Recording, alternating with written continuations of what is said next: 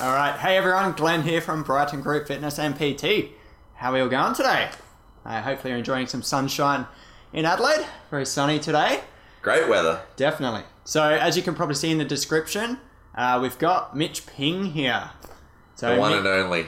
the one and only. So Mitch and I used to work together uh, when I was PTing at Good Life not too long ago, um, and he started his own podcast. So he had asked me to be a guest on his podcast, which I'm really excited about. So you guys are going to get sneak peek behind the scenes. All right, we've got the little mic set up here on our boxing bags.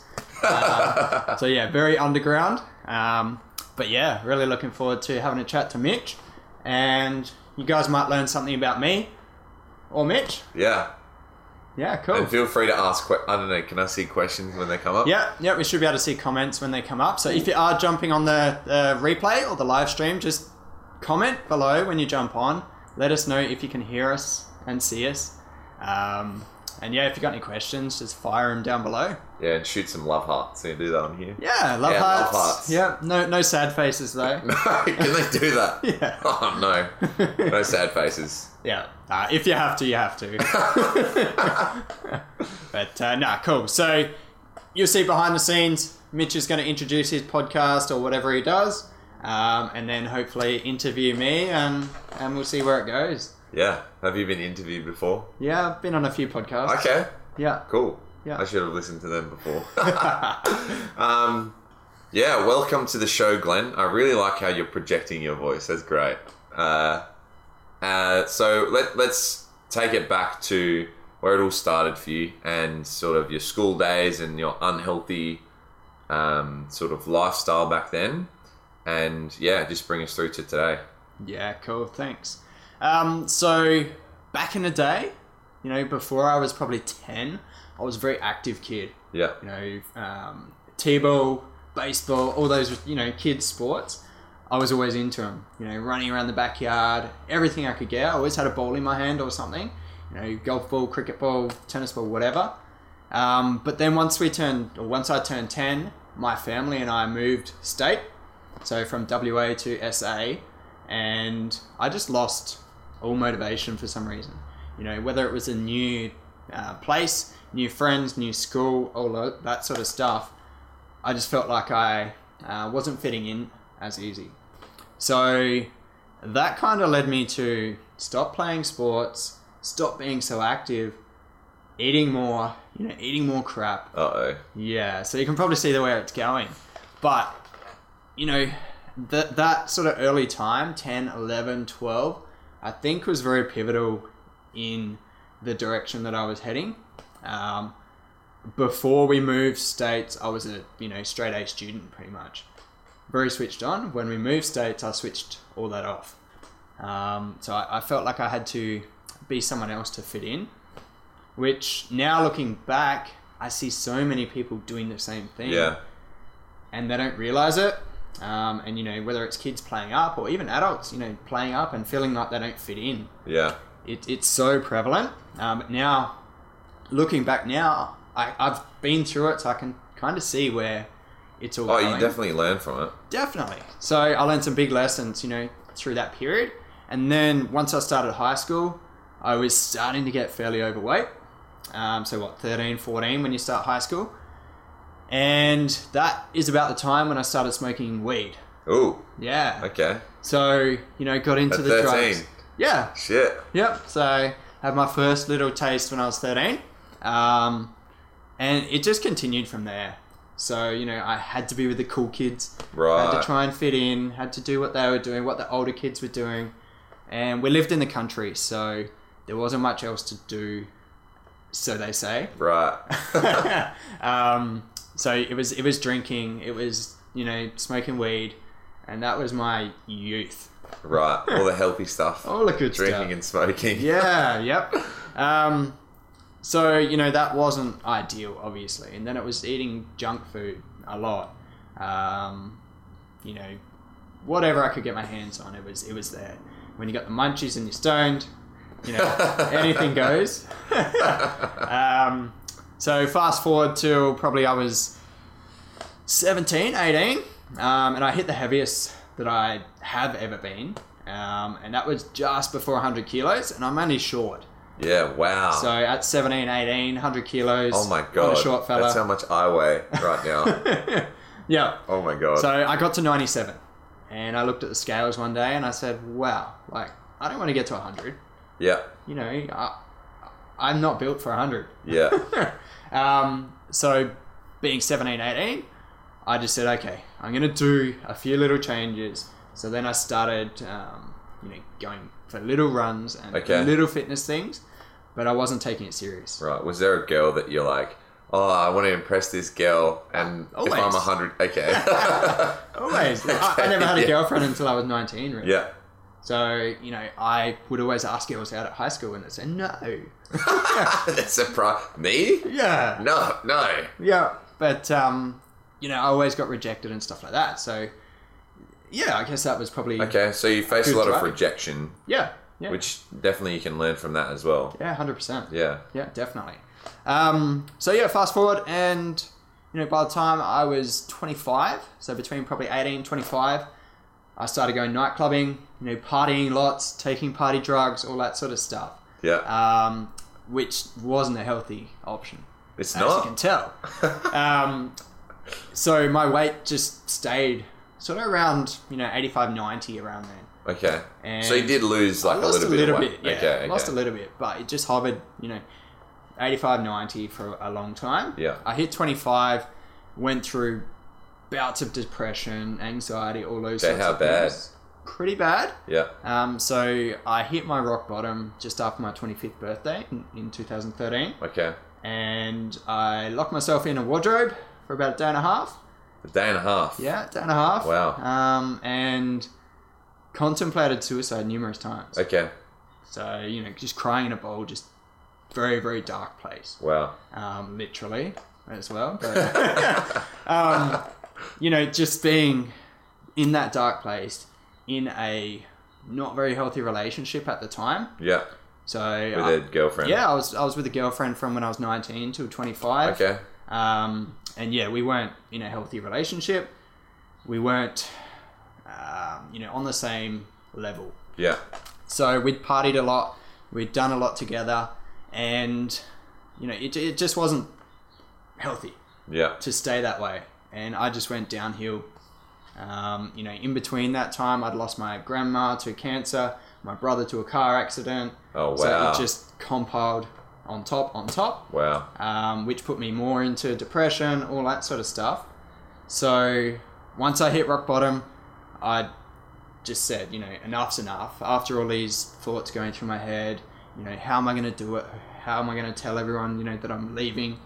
All that sort of Right. stuff. Where were you living at the time? Were you living with your girlfriend? Yeah, Okay. yeah. So we were living together um, in the western suburbs of Adelaide, Yeah. and yeah, like we'd have had a massive bender that sort of week.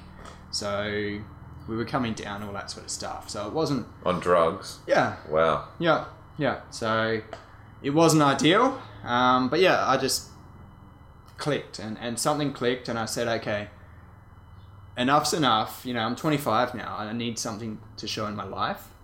Um, I felt like I had nothing that I was proud of.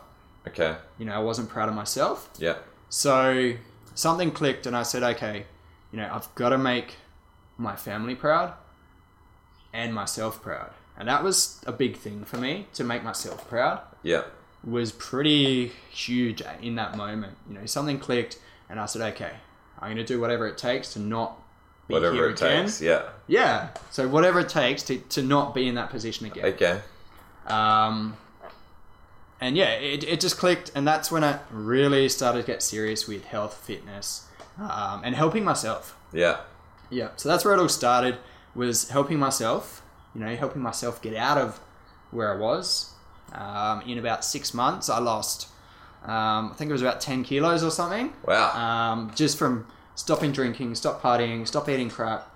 And doing more exercise, you know, Okay. going out for morning walks, all that sort of oh, stuff. morning walks. Yes. Yeah. So it, it was just simple stuff. And I didn't really have the, the knowledge base at the time, but it was just common sense. You know, cutting out the crap foods, Yeah. Yeah. Uh, um, moving more, doing, you know, less of the not so healthy stuff, obviously, but it, it was just common sense at the time.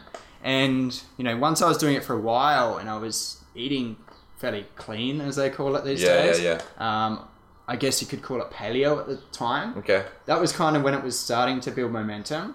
Um, and I heard all about the paleo movement, and I thought, this is what I'm pretty much doing. Yeah. You know, I've cut out all the crap.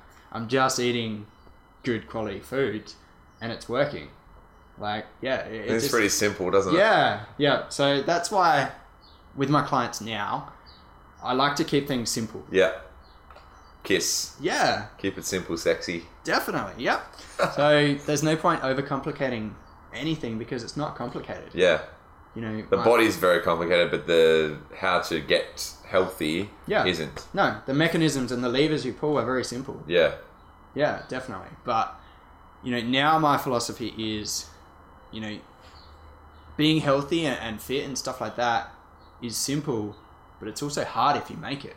Oh yeah. Can be very hard. Definitely. Yeah. So, you know, big thing is just to simplify things first, Okay. and, and just simplify life Yeah. is a big thing. So that's what worked for me, um, and you know, it's working for my clients these days. Wow. Yeah. So that that's kind of me in a nutshell. Wow, there's a lot of things. Like I said, I worked with Glenn for like you're probably good luck for like a year or something. Yeah, but over a year. Yeah, and I mean we we chatted quite a bit, but we never really dug that deep. That's crazy. That's I the mean, first time you heard most of that. yeah, probably. wow, that's um, it's a lot to take in, and it makes a lot of sense now how sort of passionate you are about helping people get from where you were to where you are now, and and that's probably the best uh, person to have to listen to hear it from because someone like me, not that I don't know what to tell them, but you know, I've never really been um, that depressed or like um, had a phase in my life where I was like drinking and partying and stuff. So, whereas this young guy's like, oh, hey, just uh, go for your morning walk. It's like, oh, okay. But to hear your story, you would you can relate to a, a lot better, and I think that's something I really try and do is to try and relate and put myself in their position. And if like whenever I start something new, I'm like, oh wow, that's this is actually really hard to do.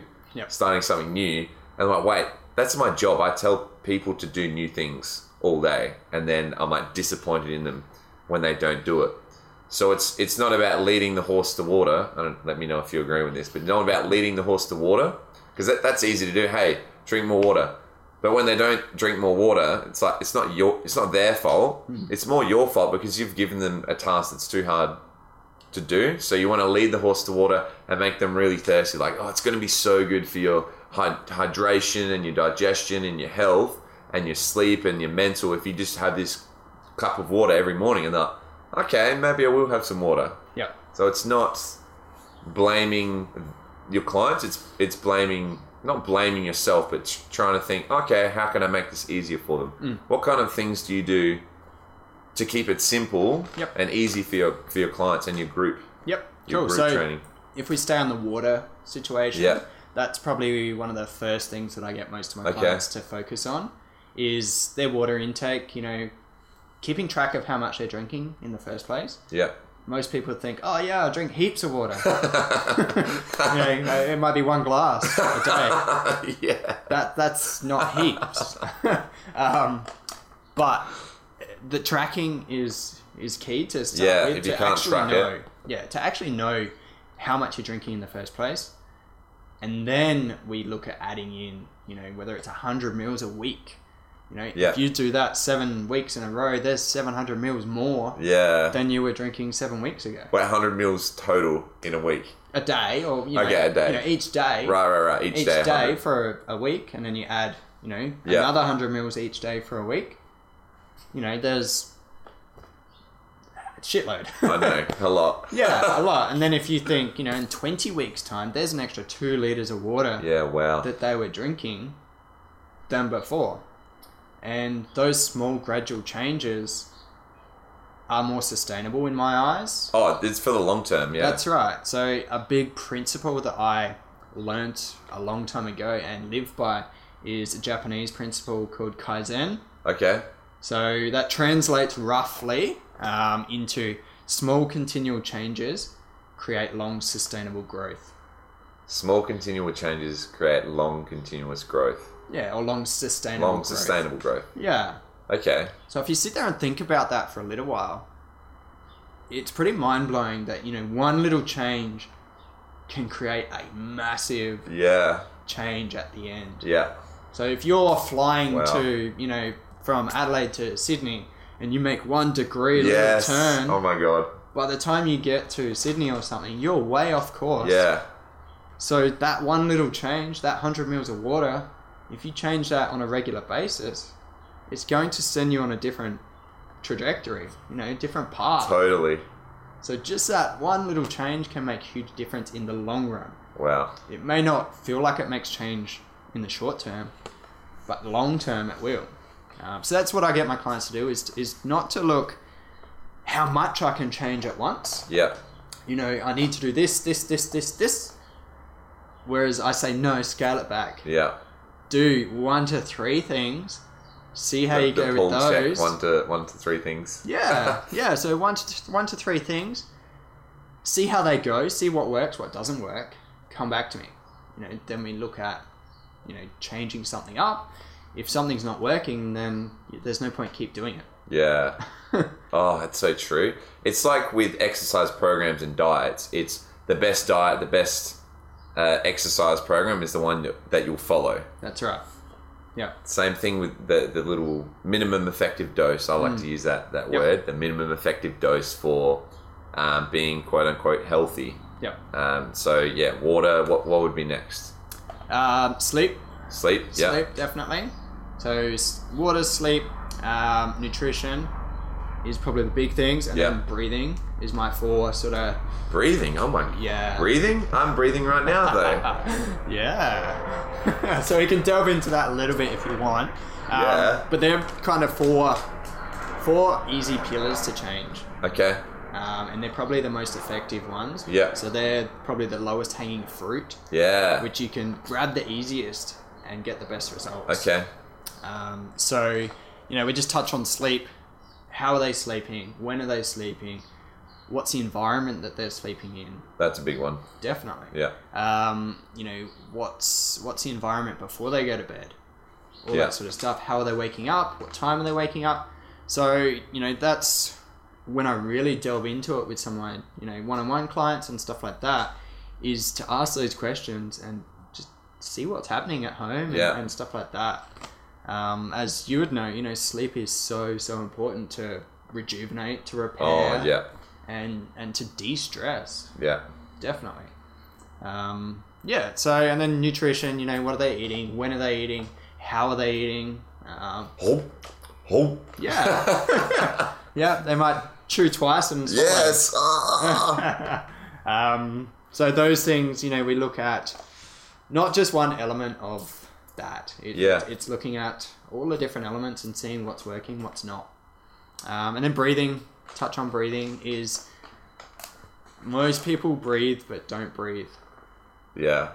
If that makes sense. You know, most people think they breathe efficiently Yeah. and, and optimally, but they might be only using a quarter of their, you know, capacity Okay. their their ability in their lungs, in Yeah. their breath, in their you know muscle mechanics through their um, intercostals, all that sort of stuff. You know, to get the breath working for them, Yeah. it's so so influential to the nervous system, to the hormones, to everything. Yeah. You know, if we're breathing calmly in a in a stressed environment, the stress response within the body is nowhere near as high as it could be. You know, if you're breathing in a stressed way. Mm. So most people know when they're stressed or when they're exercising, their mouth breathing, their chest breathing, and you know they, they feel short of breath most of the time. So if we can flip that on its head and calm that stressed breathing down, you know whether it's nasal breathing, whether it's um, you know slowing the exhale down longer than the inhale, all those simple little things can influence so so much. Yeah. That's the low hanging fruit. That's right, and Yeah. everyone breathes. Yeah. so why don't we do it properly? I know. Oh, the chest breathing is Yeah. is such a massive one, and that ties into the sleep as well. If you're in that stressed breathing pattern for eight hours at night, that restful sleep that you think you're going to get uh, has turned into something stressful, and your body is not calming and digesting food and uh, sort of reducing information and and rebuilding those brain pathways to have you recover. Yeah. So, uh, if we can touch a bit more on the breathing, because I find it so fascinating, and I get all my clients to do a breathing drill before our session. Like, so we'll sit down and we'll do a long exhale um, and hold the breath, which will sort of spike the sympathetic nervous system to bring you back down. Um, Yes, which makes total sense for everyone. But um, If it doesn't, ask questions. yeah, yeah. Ask, ask a question on the Facebook Live here. So, uh, everyone, if you if you look up breathing or if you've heard about breathing, you've probably heard about Wim Hof and the Wim Hof breathing technique. Uh, and this is something that's so cool about Glenn is he actually did a Wim Hof breathing course before Wim Hof was like huge in the breathing and fitness community. You kind of met him and uh, did one of his courses. So how was that? Yeah, that was mind blowing. Yeah, um, just to say the least. um, so yeah, five day retreat spent in country Victoria with him, um, and you know it was just mind blowing. It opened my mind up to so many different possibilities with our breath yeah, and with our stressed responses. Um, you know, it wasn't just breathing. We were in ice baths every day. Um, you know, it, it was training the body and the stress response to deal with it efficiently and optimally. yeah. Um, so we learnt so many different breathing techniques there, which I implement, you know, now, and it makes so much difference, so much because if you can influence your nervous system, you know, whether it's in a stress state or a, um, a non-stress state, if you can influence that at the drop of a breath, Yeah. imagine what else you can do. Yeah. You know, even cold showers now. It's it's winter now in Adelaide. It's damn cold. It was 3.4 degrees or something this morning when I was doing an outdoor group session. It, it was freezing, but you can train your body to deal with the cold Do you just, that I- little bit easier. just imagine you're out there in like your t-shirt. No. and every- I, I, I like to be warm still. I like to be warm still. Um, and Wim's the same. You know, he, he rugs up when he has to. okay. You know, he, he likes to be warm still. Yeah. Everyone thinks that he's the Iceman and he loves to be cold all the time. Yeah. It's not the case. Right. You know, we, we need to go through that, that process of, you know, warming from external sources as well as internal. Right. Um, and it all comes down to control. You know, you control your breath, you control your nervous system, you control your body temperature, all through the breathing, all through, you know, just focusing. Yeah. You know, my first experience in an ice bath was absolute torture. I, I wouldn't recommend it to anyone to jump straight into an ice bath. You know, the first one I got into was 0.8 degrees in the water. Okay. So almost, Like all ice. yeah, it was it was just a slushy, slushy of ice. I think there was like, what was it three, three or four hundred kilos of ice What? in in this inflatable pool. How do they load that up with ice? Uh, well, I got it delivered on a on a ute or something, and Forklift. then there was there was heaps of us which you know chucked it in the pool. So I Oh think it was my it was a lord. yeah um, Three hundred kilos of ice. yeah How yeah. So you know that was absolute torture, but long were you in there for? two minutes. Jesus. Yeah. So I wouldn't recommend it to anyone just to go straight into that.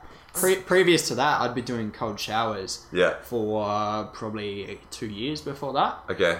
Um, so I was kind of used to it, and I've been doing the breath work and stuff like that in the lead up. Um, but it was still torture. You know, I couldn't feel my fingers, couldn't feel my toes, my feet. So I could, Something that was in your underwear you probably couldn't feel. that's right. You know, I could feel something up in my in my throat.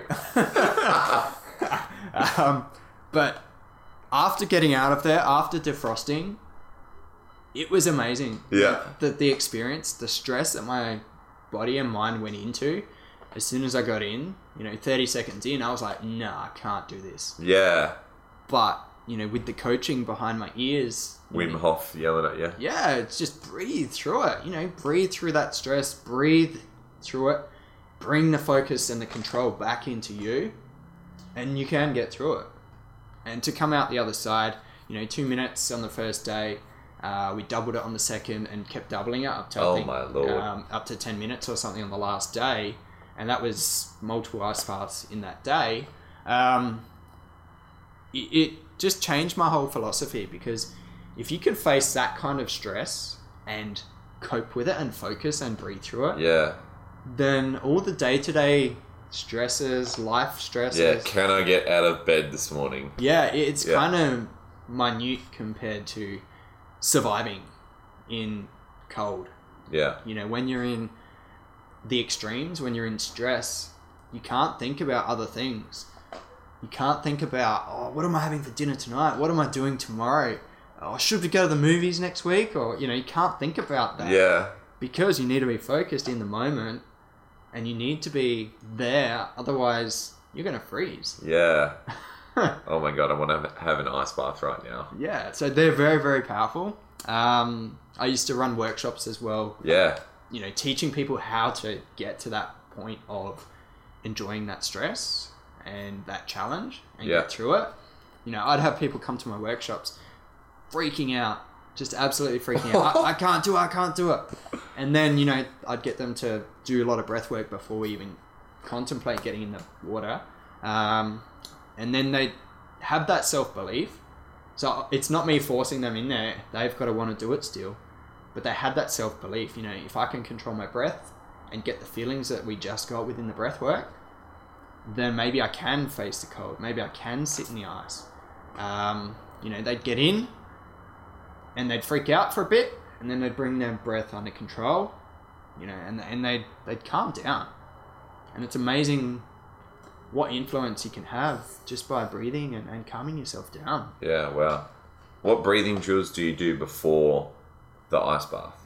So there's different ones that we do. Um, the general one is the Wim Hof method, which is a standard Wim Hof method, um, or, or you know similar to that. It's basically flooding your body with oxygen. You know, flushing out the CO two. So Wim calls it over oxygenating your body, super oxygenating your body. There's some people saying that that's not possible and all that sort of stuff. Um, but he he has had tests, all those scientific studies behind it. Yeah. Yeah. Um, and there's different mechanisms that help you cope in the ice. Right. Um, so one of them is that it raises your adrenaline levels, lowers your cortisol levels. So to date, as far as I know and what I've read, that's the only way that we can influence it Right. separately. Because normally, if our um, adrenaline spikes, our cortisol spikes Okay. because they're both stress hormones. Yeah. Now, they haven't been able to separate them to have one go up, one go down until they studied Wim and the breathing technique and all the other subjects, you know, that he trained to have the same result. Okay. So that's one theory, you know, why we can cope in the cold is through the spike of adrenaline, but the dump of cortisol. Right. So yeah, there's, there's that general breathing technique is pretty standard and pretty okay to do before an ice bath. Um, And how long would you do it for?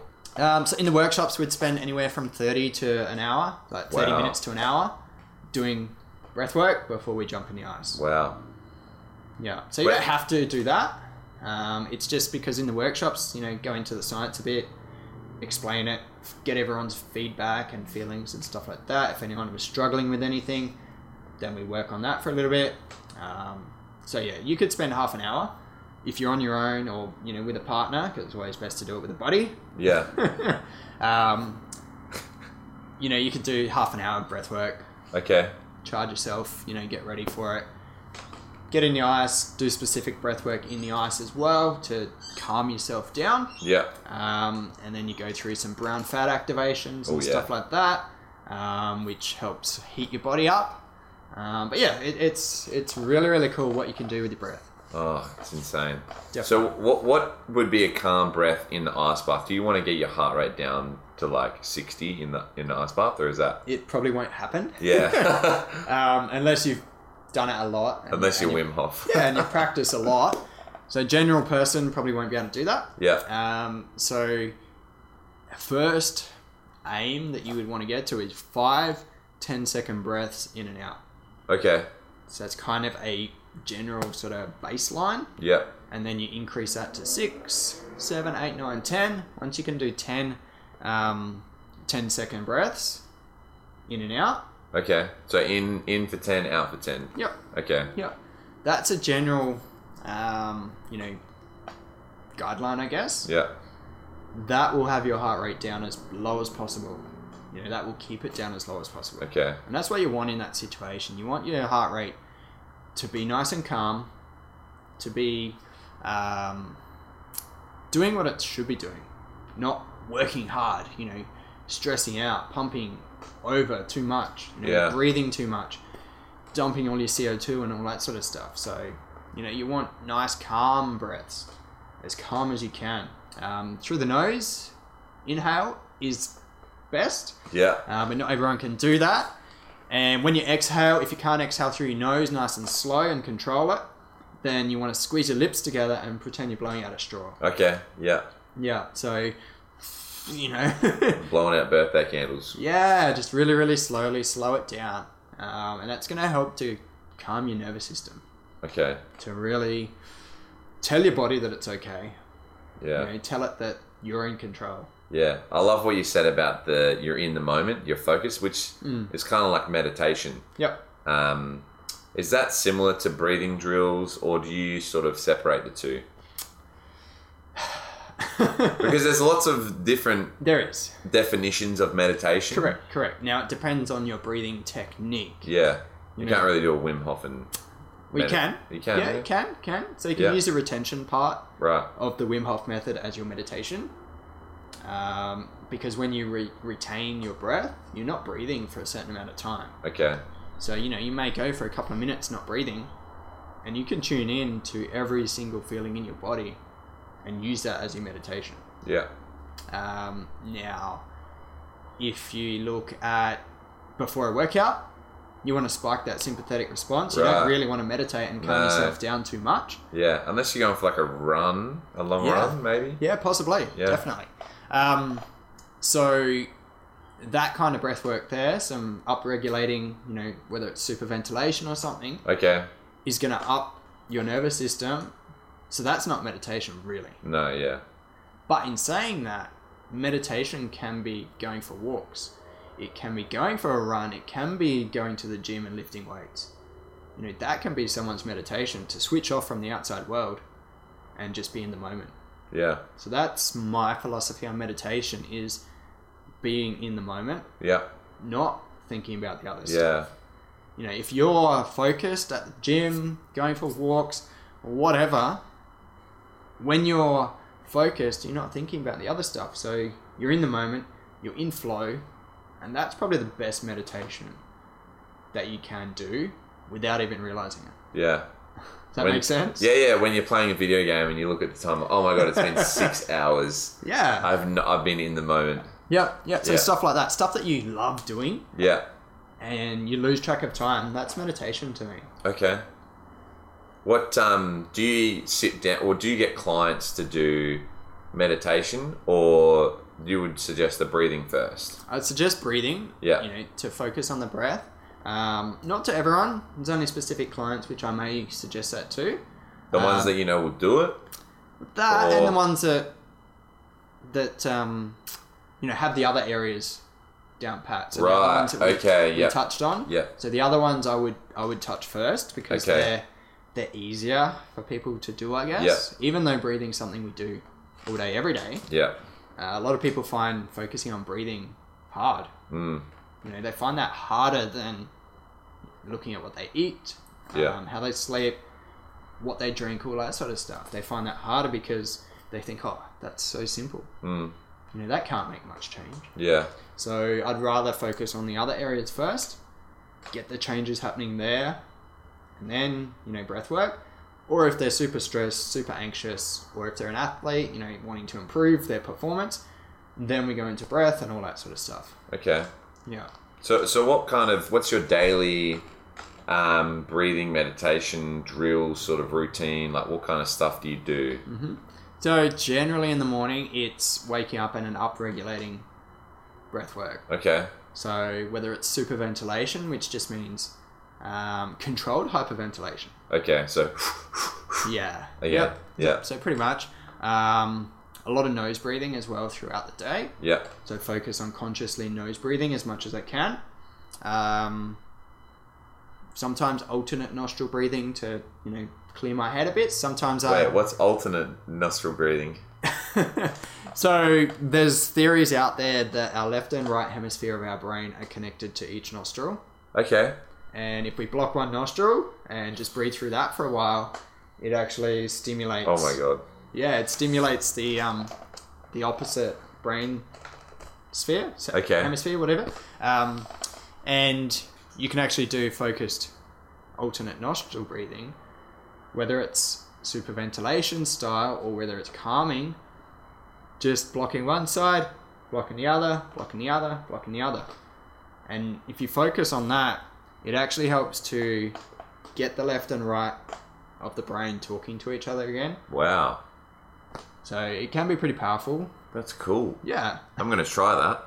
Yeah. So I can probably show you a qu- really quick one now. Yeah, yeah, yeah. Yeah. So from what I've learned, from what I've been taught, is you want to start on your left nostril. Okay, I'm not sure the reasoning why behind that. yep, Um, but you want to exhale with no nostril covered. Cover your right nostril. Inhale through the left nostril. Cover the left nostril. Exhale through the right. Once all that air's out, then you want to inhale through the right. And then cover the right and exhale through the left.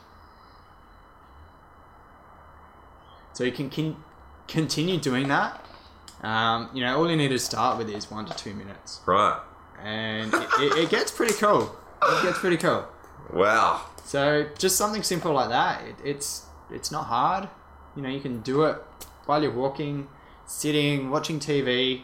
Um, I probably wouldn't suggest doing it while you're driving. no, no breathing drills while you're driving. No, um, although I do consciously nose breathe while I'm driving. Yeah, yeah, yeah. you know, if you're sitting at the traffic lights and you know that you're stressed out or you're running late, just consciously nose breathe, you know, while you're at the lights. And then when the green light goes, you know, you might forget that you're breathing again. Yeah, but you've, you've spent that 10, 20, 30 seconds, you know, consciously nose breathing into your diaphragm as well. So using your belly to breathe can make so much difference over the end of like whole day towards the end of the day. yeah. So you talked about how when people don't breathe properly, their sort of core muscles uh, become a lot weaker. Do you think that if you strengthen those muscles, then your your breathing can become more subconscious? Is Wim about that? Like, do you do any strengthening for your core to sort of help with the? Yeah. So it, it depends on the person as well. Yeah. So just breathing properly can strengthen your core, Yeah, yeah, definitely. you know, can strengthen the muscles. If you do a solid meditation session or breathwork session for an hour, you're probably going to be sore after it Yeah, because you're probably using new muscles which you haven't used before Yeah. or for a long time. Um, so just by breathing, you're working your core, you're working a lot of muscles. yeah. You're gonna get a tighter waist. That's what I always Correct. tell the girls. That's right. So breathe properly, get abs. yeah. nah, it's not quite that simple. In six weeks. yeah, so it's not quite that simple, but it's gonna play a part. You know, i- it's gonna play a part in helping your core activate when it needs to activate, rather than if you are lifting heavy in the gym or something like that, and you're not breathing properly, your Yeah. core's not gonna be activating as well as it could be to hold you up or whatever position you're in um, through the movement. So if you're not braced properly and enough, Yeah. you know you're going to struggle through those movements. Yeah. Um, so definitely, breathing properly can help your core. Vice versa, training your core can help your breathing. Yeah. Uh, as long as you're breathing properly while you're training core. Okay, yeah.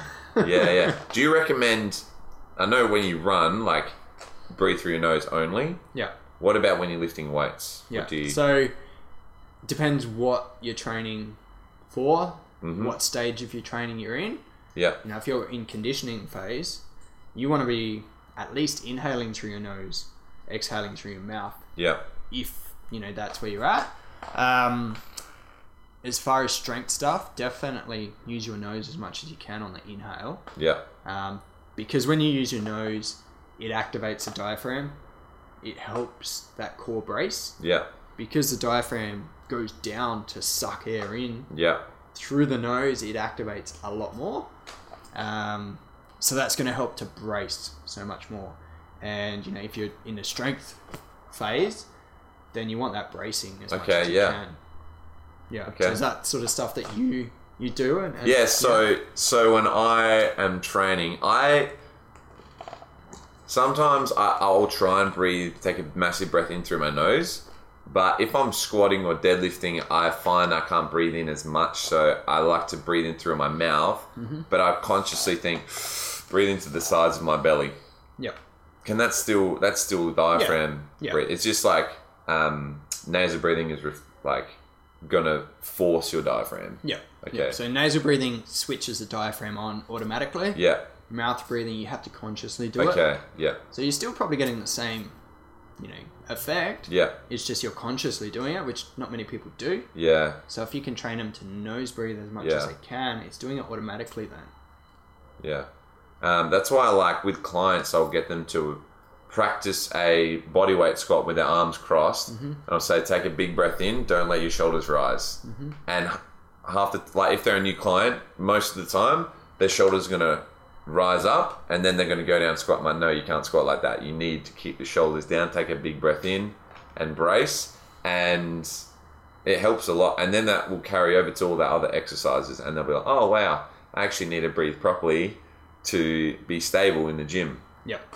because that's the biggest thing is ev everyone in the gym is is training but they're not training stability and that's what you need to do like uh, it's good that you can maybe do a bench press machine where you're all locked in safe and do like heavy weight but that's that's useless if you're out walking and you can't bend down and pick up your keys because you you haven't been training your, your abs Yep. and every second person you talk to has lower back pain Yep. and it's just because they're sitting down and their chest rounds forward and they just want to breathe into their chest. So they're just getting weak in the their abs and their oh, it's disaster. um, so you- I just t- one last thing on the breathing. Uh, you actually like I don't know if it was the Wim Hof. I think you like held your breath for as long as you could until you passed out, right? Yeah. Did you do that? Yep. We don't recommend this, but No, no, I'm not going to teach that today. no. Um, but yeah, at the, at the retreat, he taught us how to um, cleanse our pineal gland, Yeah, the third eye. the third eye. So decalcify it, put some pressure on it, and help to open it up. So there's, there's all these theories about the third eye and the pineal gland and DMT release and all that sort of stuff within our body. Um, so he taught us some techniques to help to activate that. You know, there's theories out there that most people these days the pineal gland is calcified or whatever is is is not active. from the fluoride brain Yeah. brain control. Yep, yep. So the government controlling our, our intelligence um, through fluoride. So there's theories out there about that. Um, believe what you want to believe. um, That'll be next episode. Conspiracies. we'll get our alpha hats out. yeah. So, yeah, there, there's theories out there about that. Now, the pineal gland has been shown to, you know, release feel good hormones, chemicals within the body. DMT is one of those, which is a hallucinogen, which most people get from um, plants in the Amazon and stuff like that. You know, they go Ayahuasca. ayahuasca um, plants and stuff like that, whatever, we can produce that same chemical, that same feeling within ourselves without that external thing. wow. So to be able to show how to activate that, how to get that within our own body was pretty powerful. And you know, we, we went through these certain techniques. We passed out only for a split second and then we woke up again. Yeah. Wow. So that was all about rebirthing, cleansing, all that sort of stuff. Um, So yeah, it was pretty powerful. That's cool. Yeah, That's cool. It- it's very hard to explain to someone who hasn't done it, Yeah. so I don't bother trying to most times. But you know, the, the easiest way I can say is, you feel good, you feel happy. You yeah. know, you wake up smiling and you don't know why. Yeah. You know, it, it's Which everyone should be be That's like right. that. Yeah. So once again, there's theories out there that our pineal gland is our creative side, our our link to the spiritual world, I guess you could say, you know, outside imagination i- is big where the pineal gland comes into it. And we shut down our creative side from a young age. We, we shut down our creative imagination from a young age. So to be able to tap into that, I guess can be pretty powerful.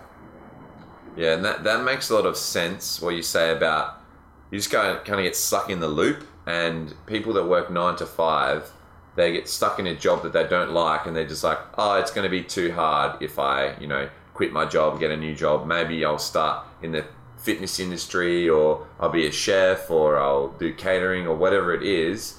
They're just like, no, I'm just going to keep doing accounting. And before they know it, five years later, they've put on weight, they've been sitting at a desk, they're unhealthy and it's just that vicious cycle of I don't feel good, so I'm just going to do my job. I'm doing my job, so I don't feel good, and just round and round and round until you retire and you have nothing to show for in, in life. And coming back to what you said before about when you were 25, you were down in the dumps, and you you didn't have anything that you were sort of proud about. Now, sort of thing, you have a kid, you have your own business. What sort of what what are you proud of in life now? Are you you proud of things? I'm sure, yeah. Definitely. So what what what kind of big things that keep you going, and and what do you want to achieve um, in future? yeah, cool. So definitely, I'm proud of myself Yeah. for getting myself out of that spot where I was. Um, definitely, just proud of the people who I've connected with and actually connected. You know, at a deeper level than my old life, I guess you would, Right. could say. Yeah, you know, having these sorts of chats, um, you know, having mentors and, and learning and, and growing and being able to ask questions, you know, I would never have thought of doing that yeah, right. a long time ago. I was very introverted. I mean, I still am, Yeah, but if it's something I love, I can be very extroverted, which is oh, that makes so much sense. like this. Yeah. You know? Something I truly value is something that lights me up. Um, so definitely proud of that. Proud of, you know, being a father. That's pretty big moment for me. Becoming a dad was, you know, amazing. yeah, Um, you know, having the business that I have, having the life that I have, having the clients that I have, um, the, the people in my life are just amazing yeah, you know, the the challenge me to to bits. yeah, um, but I love it because I love a challenge and I love to grow from the challenge and learn. You know, every single person in my life challenges me, so I learn more, so then I can live more. yeah, Does that make sense? yeah. That makes sense. Yeah, yeah, yeah. So a lot of people think that you need support, support, support in your life. You don't. You need a balance of both. yeah, You need the balance of challenge and support. And normally, when someone challenges you to step up, they're doing it out of love. yeah, They want you to succeed, they Yeah. want you to get the best out of your life. But some people look at challenge as they're be- belittling you, you know, that they're, they're saying that you're not good enough. And, you know, that might, might make you feel that you can't step up that was me, you know, six, seven years ago. I thought I wasn't good enough. I thought I couldn't step up. But then, you know, I hit that rock bottom. I, I c- you know, did a lot of personal development. So I, I got mentors and stuff like that. And they challenged the fuck out of me. yeah. Sorry, can I swear on Yeah, your podcast? um, can't believe it took this long. so, you know, they challenged the, the fuck out of me and it helped me grow. It helped Yeah. me look in, inside and say, okay, I can be better. I can do better. Because previously I thought, nah, I I don't deserve this. You know, I can't do better. But now I think, you know, I, I deserve everything that comes into my life because I'm creating it. Mm. You know, everything that's in my life now, I've created.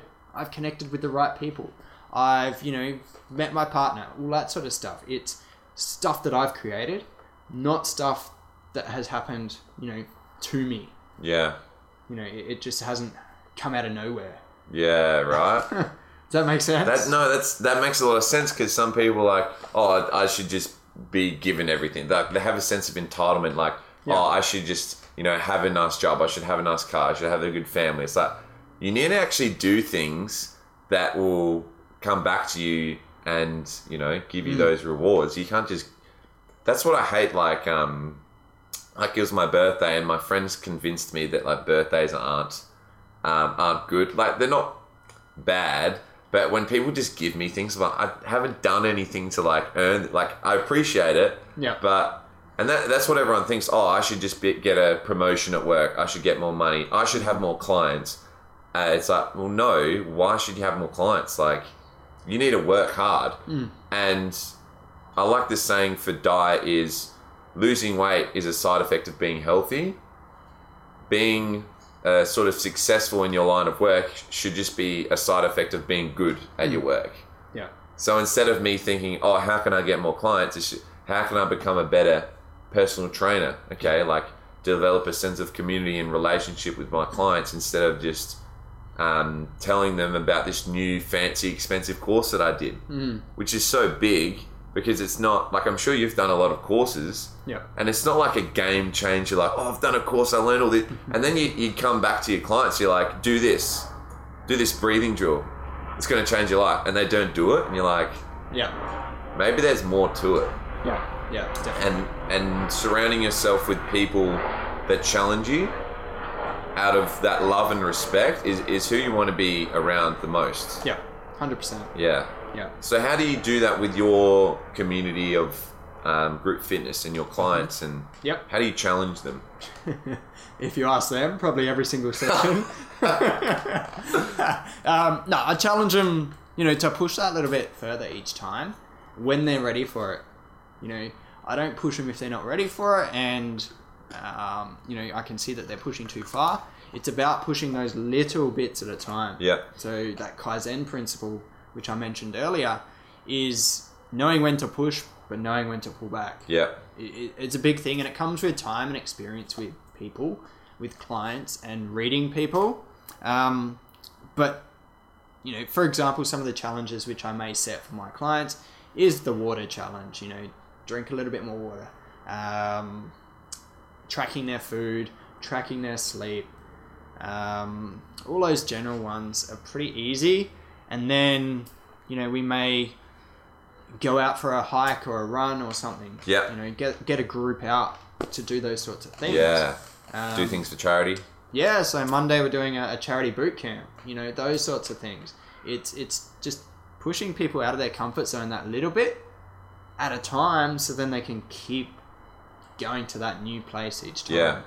you know if you're always stuck in your little box that's all you're going to know Yeah. if you can push just outside your little box your little comfort zone that becomes comfortable after a while yeah. and then you can push that little bit further Yeah. and it's a continual you know process um, but yeah challenging people is what i love doing Yeah. you know some people probably rip me down for that but we need to be challenged we need to keep Oh, exactly. growing, Yeah. you know? Otherwise, you're not going to do anything in life. no no if, if like one of my great mentors you know swears by it if you're not growing you're dying Okay. Yeah. If you're not going forwards, you're going backwards. yeah Yeah. you know you look at nature if if the grass isn't growing what's it doing oh it, it's dying my god, I did not think of that like that. That's so cool. yeah it's a bit aggressive. Like, oh, you haven't improved on your water intake, you're going to die. Maybe not like that. Not like that. But yeah. Yeah. But they're still lo- they're still growing. They're still Ah. Yeah. learning. Yeah. Yeah. You know, even if they're not doing, they're still learning. Yeah. Th- They've just got to implement. You know, implementation comes after learning. You know, then once you implement, then comes the competency and all that sort of stuff. Okay.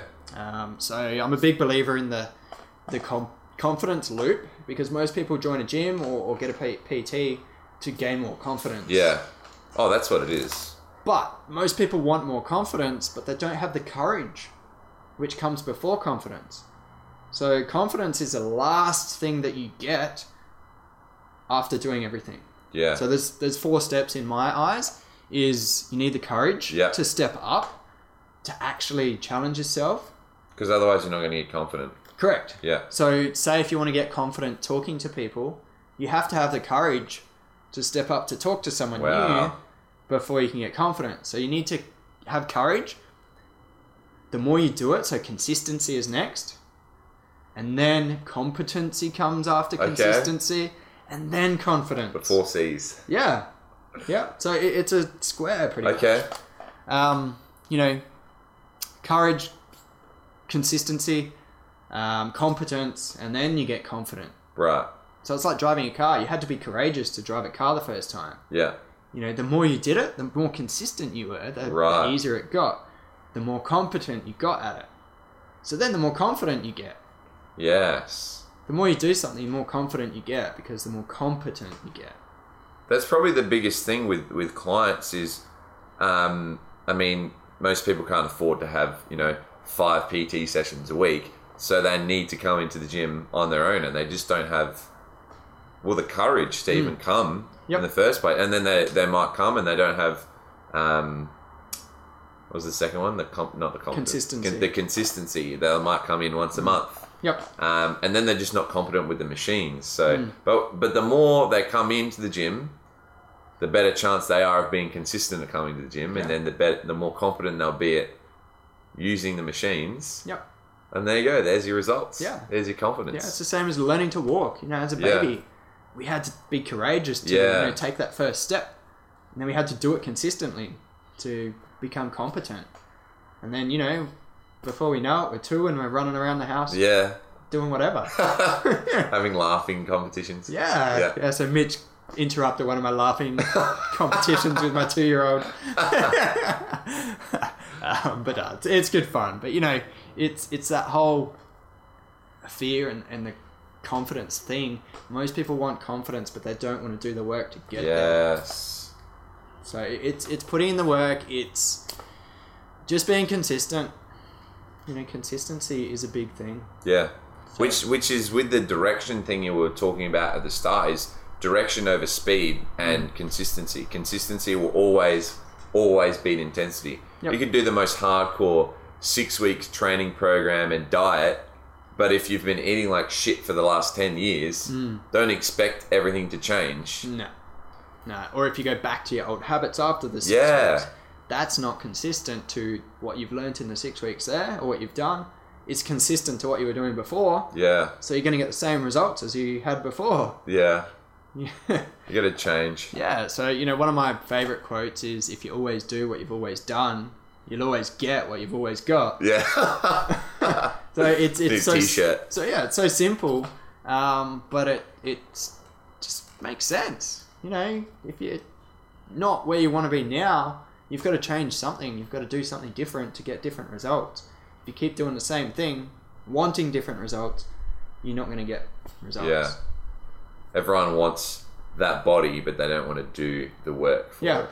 Yeah. yeah, They want that quick fix, yeah, that uh, the pill, the shakes. oh my god. yeah. The magic pill, Yeah. magic pill. The overnight success. yeah, which um, kind of leads us nicely into our next topic of of mindset of training and, and getting in the mindset of having the courage, to, you know, not go out for lunch or dinner where with your work friends or n- not that kind of sounds antisocial, but when you say you're at work and a lot of my clients are like this, they'll be at work and it's like, oh, pizza Fridays or everyone's gonna have donuts. And it's it's having the courage this is a good example, where everyone has free muffins on Friday and they're like, Oh, I have the muffin.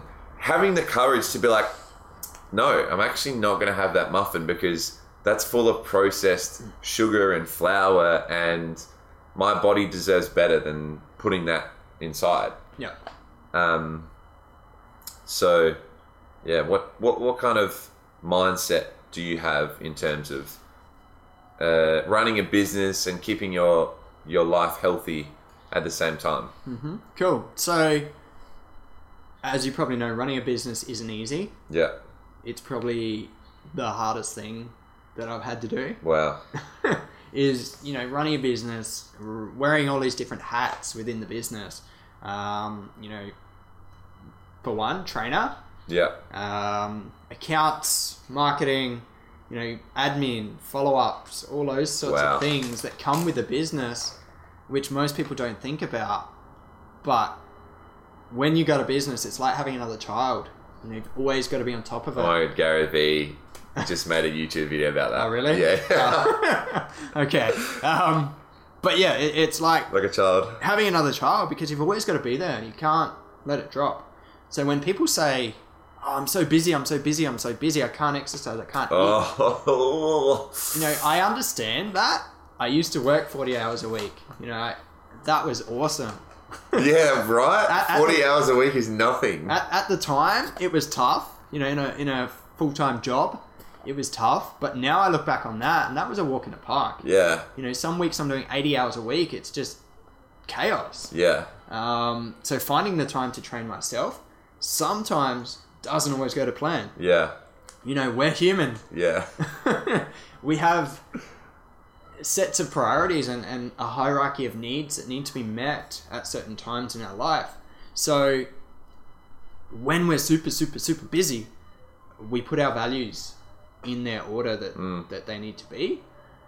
Sometimes they can get muddled up and have other people's values projected onto us. So, what I mean by that is um, working in a service industry like we do, we've always got people, you know, asking questions or, or you know, um, wanting advice and all that sort of stuff. So we feel like we're always giving, giving, giving. Now, if that's not one of your highest values, you know, serving people, connecting with people, then you're going to start to resent that after a while because you're not living your values, what you love doing. So you need to be clear on your values, you know, your set of values, your personal set of values. And then as a business owner, you need to be set on your business values as Yeah. well and make sure they align.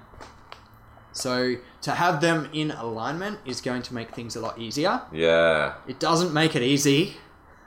it just makes things easier and flow easier. Yeah. Um, in saying that, knowing your uh, vision and mission and purpose in life and values makes so much difference. If you're not clear on your vision, mission, uh, purpose, values, goals in life, then you're going to be bumped around. You Yeah. know, it's going to be like a game of pinball. You're going to get tapped from that side of the pinball machine over to the other side and not know why or how you got there or, you know, what's going to happen next. So if you're clear on all those things within your life and where you're going in life, it it makes things flow a lot easier. Okay. So I'm not saying that it'll fix everything. It just makes things easier. Um, so, you know, when I'm super busy doing those 80 hour weeks, my training does drop. My food choices does um, change that a little bit. It does impact, you know, all that sort of stuff. Obviously, if I'm working 80 hours of sleep uh, a week, my sleep is not so good either. Yeah. Um, so all those things impact. But the thing is, you've got to be aware that you're going down that route. Aware that you can pull it back. Yeah. Aware of what to do, when to do it, and what levers to pull. So, you know, with with our sort of knowledge base and what we know, we know what levers to pull. We just need to know when to pull them. Yeah. So, if In we- terms of I need, I know I need to go to the gym. Yep. I just need to know when. Yep. Yep. Yeah. So if you ask my partner, you know, if I'm doing those 80 hour weeks, whether it's, you know, a few weeks in a row, which was at one point earlier this year, I was very crabby. I was very angry.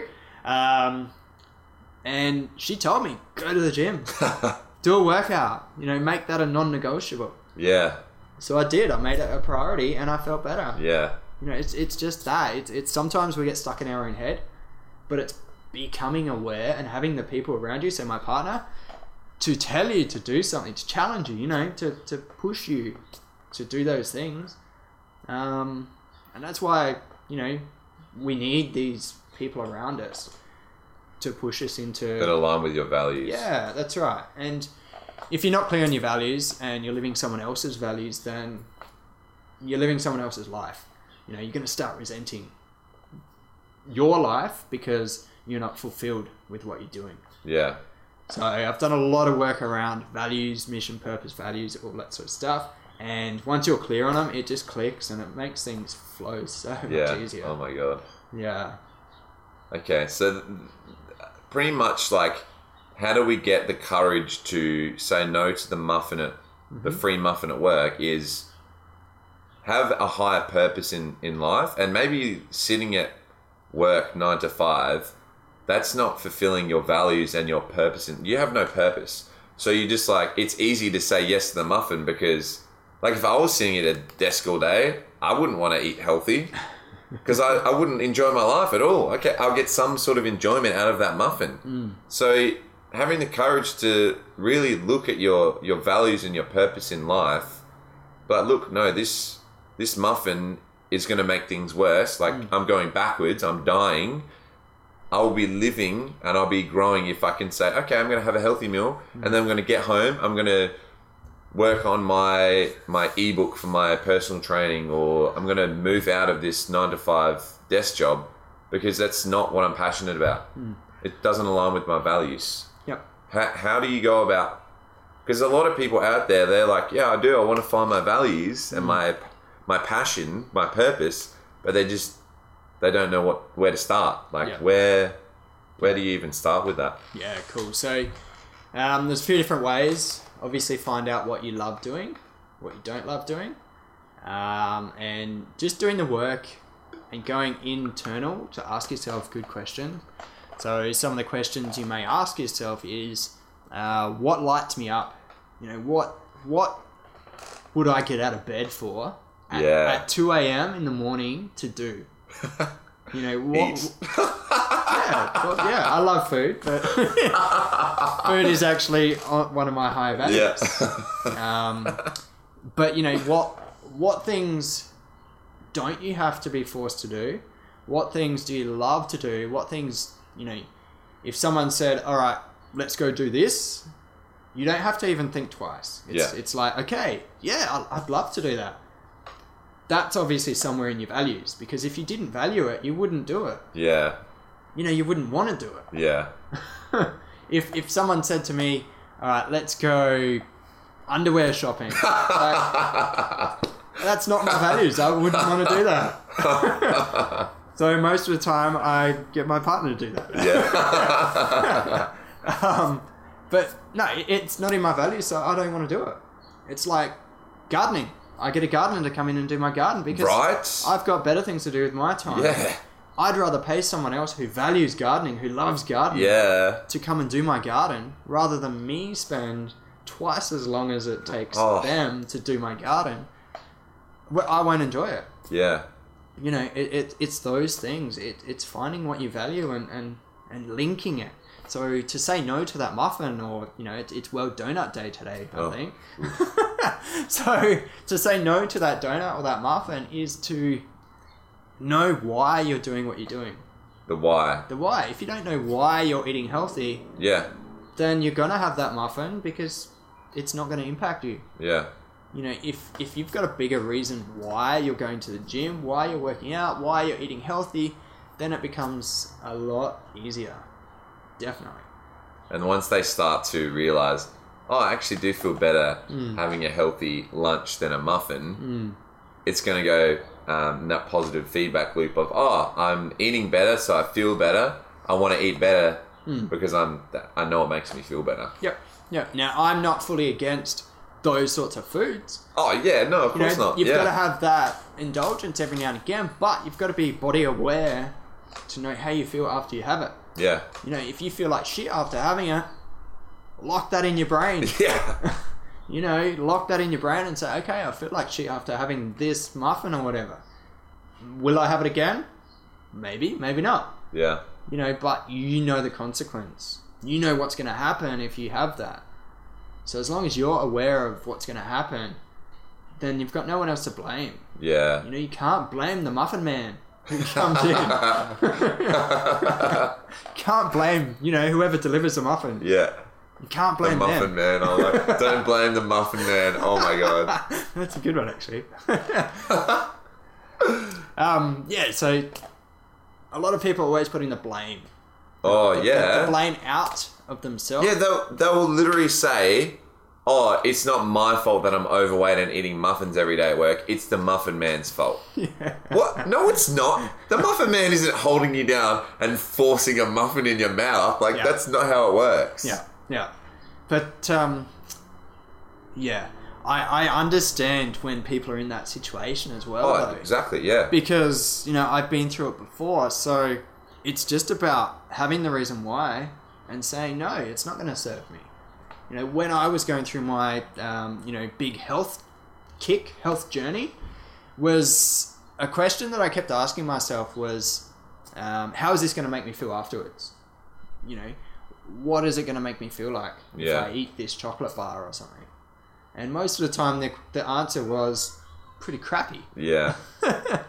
So you know, I, I'd I'd choose against eating that, and I'd pick something else, you know, more healthy, and I'd feel good, and I'd go for a walk or a run or something, and then I'd feel even better. Yeah. So it's it's that feedback loop, you know, it- it's it's just reigniting that feedback loop, and um, you know, really reinforcing it. Reinforcing it. So within our brain, there's there's all these neurons and, and synapses forming and, and dying all the time. So if we can form new ones that feel good, and then we do more of what feels good, Yeah. it reinforces that feel good synapse in our brain and Yeah. that feeling that it gets stronger and stronger. So each time we do something that feels good, it feels damn amazing. Yeah. So it's just about building that. That's why sugar is such a, you know, powerful thing. The muffins, such, such powerful, powerful things because it releases the feel good feeling. Yeah. Yeah. And then each time we have it, it feels good. Yeah. Oh, it feels good. But then two hours later, we feel like shit. And then we wonder why. Mm. And then you want another muffin. Yeah, to feel that good again. Yeah. it's like smoking. Yeah. You know, people have a cigarette, they feel awesome. An hour later, they feel like shit. They got a headache. Oh, I need a cigarette. Have a cigarette.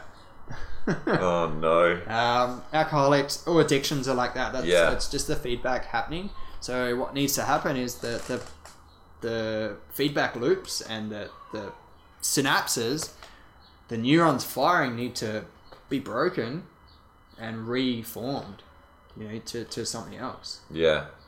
I, so what you said there about, you know, you're looking for that dopamine hit from the sugar, and what we were talking about before is having no purpose in life.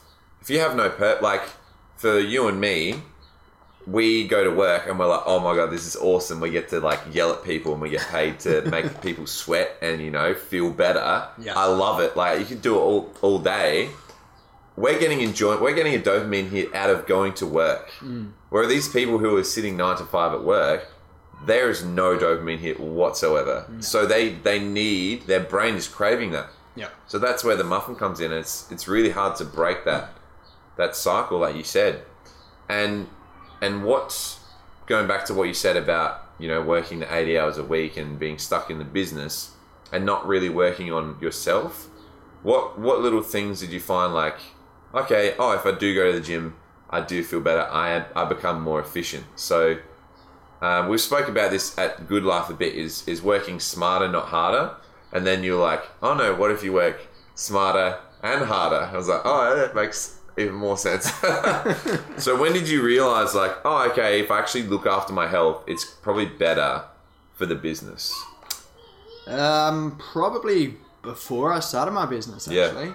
Yeah. when I started looking after my health, Yeah, when yeah, I started feeling better, when I started feeling damn good, Yeah. waking up in the morning feeling good about life, yeah, you know, um, not feeling like shit when I woke up, getting up and doing what I enjoyed. So that's probably when it started. Um, now, to work smarter and harder, it, it it's hard, Yeah. obviously, but you've got to be able to delegate. You know, delegate what's valuable to you and what's valuable to someone else. So, you know, I've got other trainers working for me now who, you know, enjoy doing those specific sessions. yeah, so I can focus that time on other things within the business or within family or something where I'm valued. Yeah. You know, you- I value that time. So the whole working smarter and harder thing is great. Um, you've just got to be smart about it and, Yeah. and know what your values are. So it comes back to values. Yeah. Do you plan your week uh, uh, for food and when you're going to train and, and how does that go for you? Uh, when I'm super busy, probably not. Yeah. Yeah. So when I'm super busy, no. But it comes back to habit. Yeah. So if you've built the habits enough, then you can just do without planning as much. Okay. So once you build more habits, they become habits, so you don't have to think about it. Yeah. Definitely in the early stages, you do have to plan. Plan, plan, plan. Um, in saying that, I'm not 100% strict all the time. Okay. Um, you know, I had a late night working last night, so I think I got to bed just before midnight, and I had a 6 a.m. session this morning. So I woke up at 5. I was going to do some running um, intervals this morning, and I decided not to because I only got, you know, five hours sleep or something. Okay. It's about becoming aware of your body and how it feels as well, Yeah. and knowing what your body reacts to and what it likes and, and what works, what doesn't work. So it's setting those parameters and that those non-negotiables around your habits, which which is going to make things easier. So I saw a post the other day, can't remember who it was from, um, about structure. Most people crave freedom, but they hate structure. Yeah. But you need structure to get freedom. Yeah. so think about that. You know, if you're craving freedom and you want to have that lifestyle where you don't have to worry about things, you know, you can go off and do your own things. To create that lifestyle, you need a structure and a plan in place to Yeah. get there. yeah. But most people don't put that structure and that plan in place to get there. So it, it's kind of a paradox, but it works Yeah. like a workout program. Without that structure, there, most people wouldn't do it Yeah. and they wouldn't get their I goals. wouldn't know what to do. Yeah, they wouldn't get their goals. So to have that structure in place can give you freedom, even though you may, may feel structured and that you have to do things. But if you know why you're doing it and it's serving your values, it's not a have to, it's a want to. Yeah. So it, it, it's, I mean, I'm probably coming across as it's easy. It, it, it's you know Oh, this, it's not easy. this is the only way that it can be done, but it's not. I know it's not. It's hard. It takes time. It takes practice. It takes habits. Um, and we all fall off the wagon. Mm. You know, no one's perfect. Yeah. Like I was telling Glenn before this um, started, how the last weekend I was in Melbourne and I was just eating like a child and just burgers and chocolate and ice cream. Hmm. And like you were saying before, like how does my body feel when I'm doing this? I didn't eat the burger knowing I would feel bad. I've been craving that burger for so long. It digested better than my normal food. yep. But I knew like there's going to be some repercussions. Like I wouldn't sleep as well. I wouldn't feel as good. And I haven't had like a pimple in a year. Like n- Yep. I woke up the next day, I had like a pimple. So it wasn't a big pimple, but um, but yeah, you can. T- okay, that's what happens when I'm not treating my body Yep. the best. Is um, yeah, getting that feedback, that internal feedback, and you know, knowing it's okay to fall off the wagon. It's okay to have the muffins sometimes. Mm. Yep. Just don't blame. I'm not going to blame anyone. Oh, I was in Melbourne. My friend wanted to go to a burger place. That's why it's his fault. It's like no, Yeah. it was my choice Yeah. to you know not fall off the wagon. It was my choice to have a bit of fun Mm. and Hmm. um, live my life. Because if and a lot of people think um, maybe they would look at us and our businesses and what we preach. They'll be like, "Oh, you just want us to eat." Chicken and broccoli for the rest of our lives. Like that's not at all what we're telling you No. at all No. enjoy your life. Yep. It's just setting the habits that you don't have to think about, oh, am I drinking my water? Am I having my vegetables today? Like, you and me can just do that. Mm. Like, and then, you know, if we go out for a burger, it's not the end of the world. No, no. No, Yeah. We went out for burgers a couple of weeks ago with Yeah. the family. You know, i- it's something we like to do sometimes. Yeah. And in the whole scheme of things, it's nothing. Yeah. You know, if you're looking after yourself the majority of the time, then, you know, a little setback, I like to call them speed bumps. Yeah. Like I was saying before the podcast Yeah. with Mitch, you know, speed bumps are there to make sure that you're on track. you know, to, to make sure that you're knowing what's happening, um, to get that feedback. You know, if you're having the burgers all the time, they're going to be speed bumps that get bigger and bigger and bigger. Oh my god, your car's going to be destroyed. That's right. So it's going to become a dead end road if you keep going and you'll have to find somewhere else to go. Yeah. So those burgers, those falling off the wagons, if you want to call it that, is just speed bumps. You know, if you look at Newton's first law of motion, it's it's momentum, it's inertia. It's once you build the momentum, it's hard to stop. Yeah.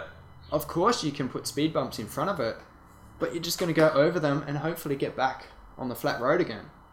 You know, if you think of pushing a ball down a hill, there's no stopping that unless you put a bigger ball Yeah. in front of it, which is going to stop it. Um, so, yeah, it, it's just speed bumps to make sure you're on track, to get that feedback to say, okay, I can enjoy myself sometimes. And that's sometimes, it's not all the time Yeah.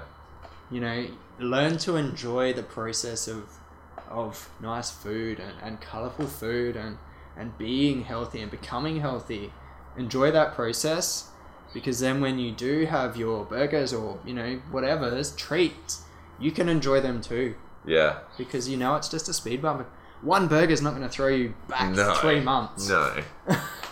so a lot of people think, you know, if I go out for burger and, and a couple of beers or something, it's going to throw me back three months. It's not. Yeah. You know, it, it, it'll you know slow you down that little microsecond out of your life. In the whole scheme of things, it's nothing. Yeah. Yeah, as long as it's not every meal every day. Yeah, right. So that's when it becomes the majority. Yeah. But if the majority is looking after yourself and being conscious and being mindful, then you've got nothing to worry about. And that that would align like I know my values. Uh food's definitely and spending time with family and friends, which is probably another thing that gets hard when you're working really a lot of hours in the business is you're like, okay, I need to take this time with my family because what's the point of working my ass off getting this business like the best business in the world but if i don't have the time to reap the, wa- the rewards and get that freedom from my successful business to spend with my family like Yep. what's the point Yep. if i had to work uh, every second of my life to get tons of money and exposure and big fo- social media following like but i didn't have time to you know go on holidays spend time with friends and Mm. what would be the point Yep. Yeah. Let's find that, that balance and that balance and, and the structure, like I said before, you know, that that freedom with being able to do all those things, travel, friends, food, all that sort of stuff. You need the structure behind it to get Yeah. there still. Like it, it, it all comes down to structure and, and clarity and all that sort of stuff. yeah, You know, knowing why you're here, what you're doing, why Yeah. you're doing whatever whatever you're doing. yeah, Yeah, it, it's just knowing is is way more powerful than not knowing. yeah, and enjoying what you said before about it's enjoying the process.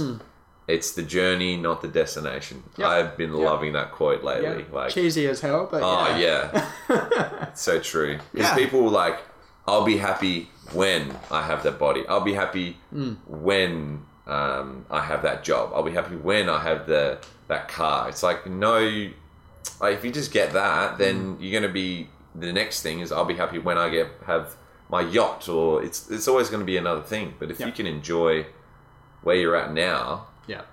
it's gonna enjoy life. Yeah, and that comes back to the whole challenge thing as well, which we were talking about earlier. I love challenge now. I used to hate it. I used to hate being challenged. But I love it now because I know that I can enjoy the challenge and I can move to the next level if I get through that challenge. Or if it's an obstacle or a fear or, you know, if I fail something, that's okay Yeah, you know, failure's good. I learn from it, and I Yeah, think, yeah, okay, yeah. I'll, I'll do that differently next time, or um, you know, that makes next time better if I do it again. But if you continually do the same thing and fail the same way, then you're not learning, so you're not moving forward. yeah, You know. and you're just doing the same thing. Yeah, so to challenge yourself and to grow from those challenges is going to be way more beneficial, you know, to to your life and, and to keep moving forward. And that's the whole journey. Um, you know, every day I'm learning something new. Every day I'm implementing something new. And it's scary as hell. Yeah, you know, being live on, on video, being podcasts, all that sort of stuff. They're scary. They're, they're not. They're not the I'm a most. scary dude. Yeah, but you know, you know there's, there could be millions of people watching, and you don't know. But that's that's scary to think about it. But once you do it, it's not so bad. Yeah. Getting um, comfortable with the uncomfortable. Yep. The David Goggins proverb. Yep. definitely. Yeah. Um, speaking of David Goggins, and have you followed much of David Goggins stuff? Do you know? Okay. What What about like other mentors? I know Paul Check. We like have a good talk about Paul Check every now and then. Yep. Any other mentors or like where did you learn a lot of this stuff from? Yeah, so initially, um, a local Adelaide guy who got me, you know, pretty much where I am now. Um, he taught me a lot of great tools, and you know, I came across him when I hit rock bottom, a month after I hit rock bottom. So that meeting changed the trajectory, the, the path my life Wow. was on at the time. Wow. Um, so I'm forever grateful for that. Um, and his name's Michael Johnson. Um, his business is called the Mojo Master uh, because he brings mojo back to people's life. you know. Yeah. Mojo being energy, life, you know, that, that passion for life. So he's amazing at what he does. So if you haven't come across the Mojo Master, look him up online. Okay, I need to look him up. Yeah, look him up. So he's a local Adelaide guy doing amazing things across the world in the personal development um, world. Wow. So he's amazing. Uh, my first PT back then as well. He, he you know, taught me so much. So Adam Murphy, um, and then yeah, Paul Check. Paul Check learnt heaps from him. Did a few of his courses. Um, who else? Oh, there's so many, so many. The Tolmans, so Don and Tyler Tolman. I learnt so much about them um, and what they do early on. Right. What do they do? So they're all about um, fasting and stuff like that. So you know, getting back to basics, getting rid of all the stuff that uh, inflames us from the inside. Um, they're big Okay. on water fasting, juice fasting, all those sorts of things. So Yeah. I went through a period of learning a lot about them and what they did. Um, did fasting myself, and that you know was really powerful at the time. I don't recommend it to everyone at you know any time of their life. You've got to be in the right time of your life to do it. I think. Yeah. Um, oh, who else? I don't know. Yeah, there's a few others. Okay, Yeah, yeah. But that's probably the, the main ones. Yeah. At the moment, yeah, and then all my friends and, and family and, and you know clients and stuff like that. Oh yeah. They're all mentors to me, you know, because they're inspiring me to keep learning. Yeah. Definitely. Mm. Definitely. Um, with Paul Check, what what were some big things you sort of got with from him? Because Mm-hmm. I know he's very. He kind of went through a similar. Oh, not really. I don't think Paul. Paul he, he had troubles with his health, but Yeah. he um he's definitely one of the most well researched guys in like every s aspect of, of health. Mm. Yep. Um, what what did you pick up from him? Um, so probably the biggest things was, um, you know, training or working out versus working in. Yeah. So not many people know what working in is, but they know what working out is. oh, definitely. So Yeah. you know, you, you might go to the gym to work out, but when are you working in and producing energy from within? You know, how are you going to the gym with the energy that you go to the gym with? Um, you know, where is that energy coming from? Most people train, train, train, train, train, and deplete their energy stores without replenishing. You know, you may get it from food and stuff like that, but if you're not looking after your sleep, nutrition, hydration, you know, breathing, all those sorts of things, Your happiness. your happiness, all those sorts of things, you know, he calls them the four doctors Yeah. Dr. Diet, Dr. Happy, Dr. Movement, and Quiet. Dr. Quiet, yes. Yep. So, you know, if you're not looking after those those pillars, then you can't expect to keep working out without replenishing the energy. That's why burnout and adrenal fatigue and and all those things are so so common these days. Um, a lot of autoimmune issues as well can stem from just going, going, going, going, going, a- and not stopping and not looking after yourself.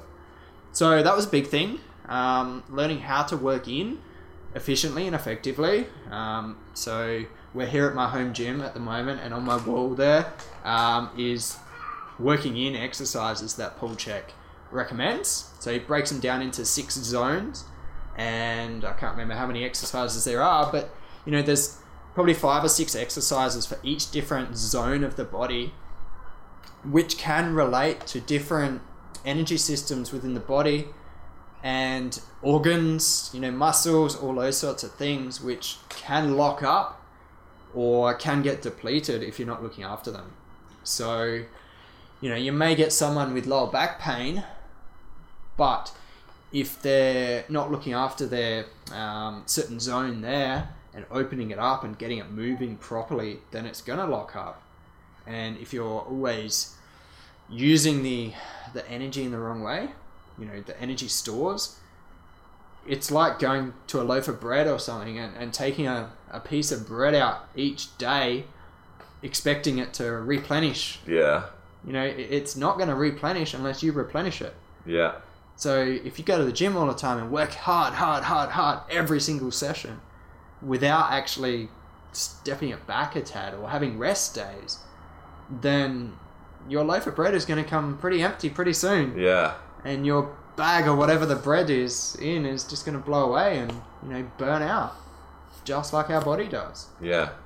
So working in as like meditation and going for walks and um, you know some breathing things. Mm-hmm. Yep. Um, s- being out in the s- in the sun, like earthing is a big one. yep Um, so pretty much just that, like yeah so pretty much everything we've spoken about earlier yeah, are all working techniques um, bar the, the working out stuff that we discussed so you know the breath work the sleeping the hydration um, nutrition all those can be working in walking is great if you're doing it mindfully you know consciously working on your breathing while you're walking so you can do walking meditation um, stuff like chi- tai chi qigong oh yeah, all those sorts of things um, is is yeah just focusing on the present moment like we said earlier and and just bringing the focus back to you Mm. and, and building that energy so like i said earlier about the breath the breath is so powerful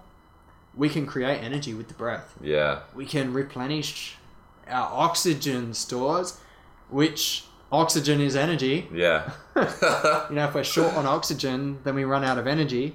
Our muscles need oxygen. Our cells need oxygen for energy.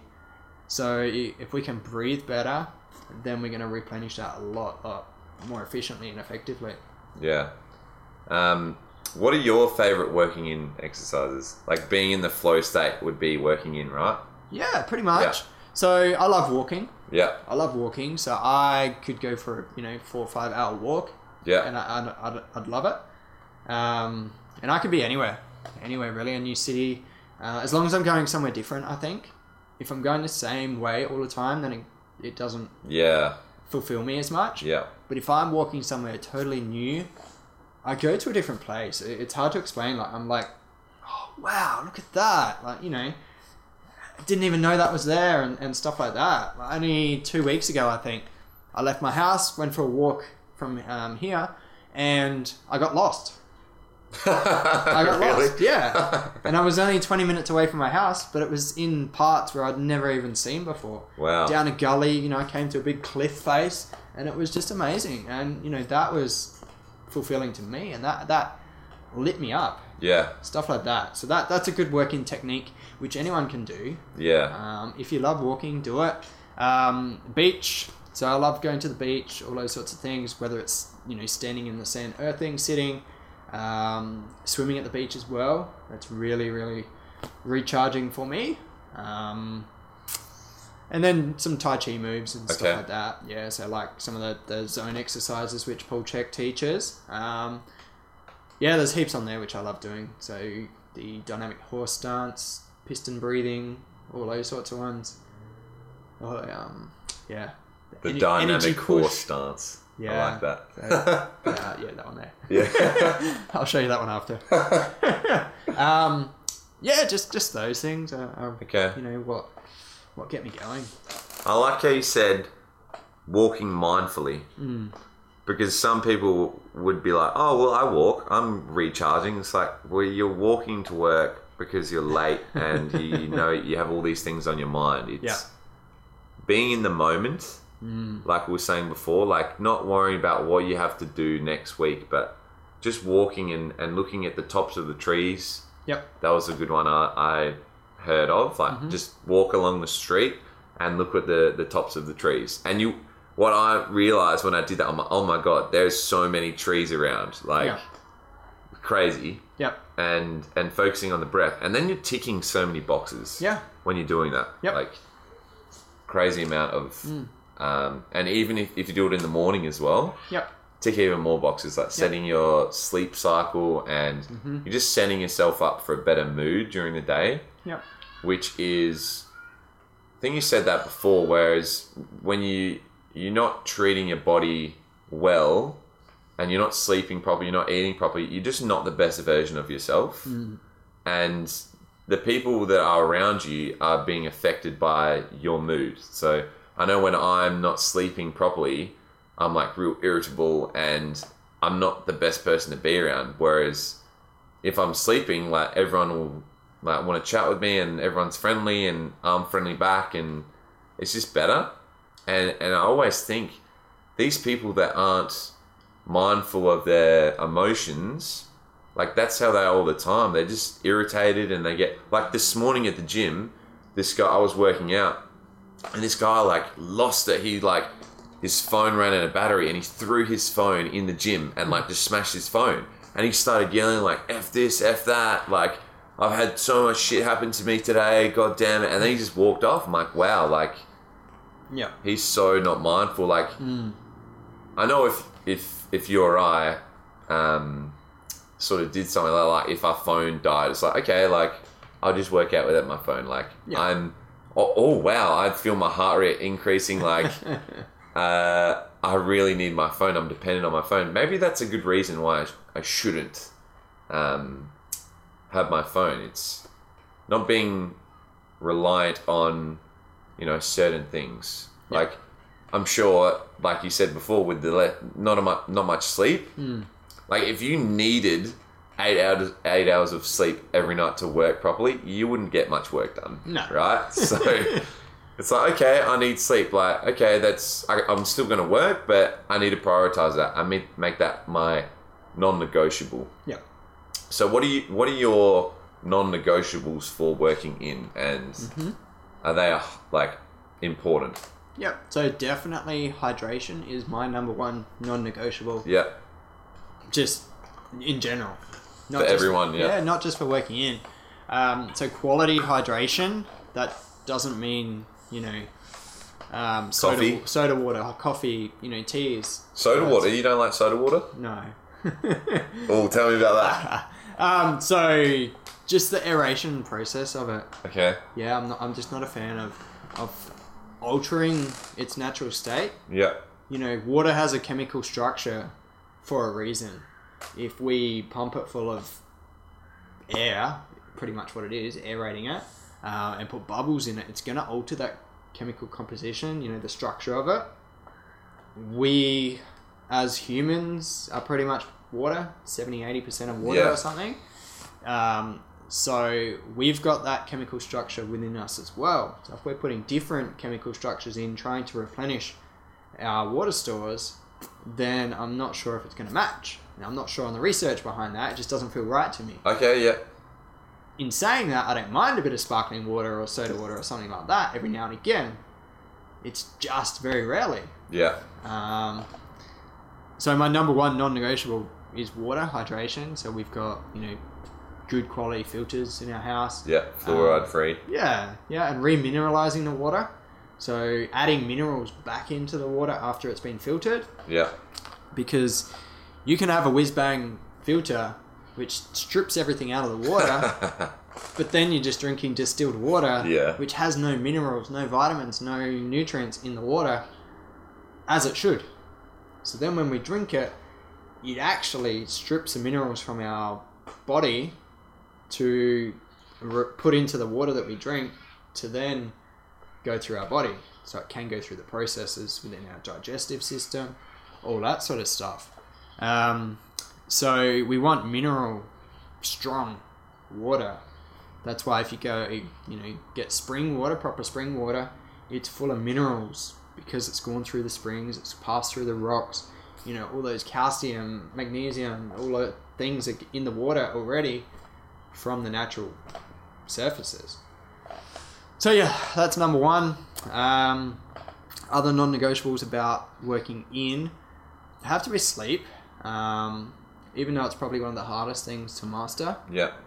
You know, For you personally? yeah, Or, yeah. yeah. I think it's one of the hardest things to master is you know getting to bed, sleeping properly, and actually sleeping through.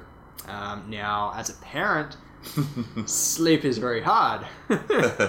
My two-year-old hasn't slept for two years. Um, so I think last night he slept fairly well, I think. But if you ask my partner, she'd probably say differently.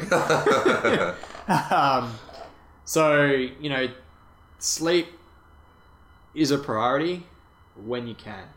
You know, just get the most of it when you can. Obviously, you know, parents don't always have that option. Mm.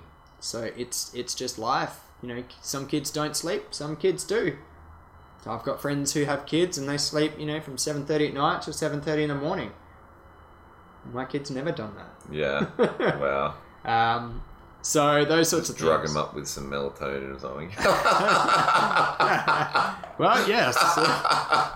no, no you, you, you, you just do what you do. Yeah, yeah, You- yeah. You make it work. You, you just do what you have to. yeah. Um, and then yeah, other thing is you know breath work, all that sort of stuff. It, you know, that's probably another non-negotiable Okay. for working in. Yeah. Mm. So when, like for you personally, right? So your sleep isn't um, the most consistent, right? So that would mean your hydration and your breathing would have to be like optimal, right? So Yeah. do you do the same thing with your clients? You see, okay, they're a shift worker.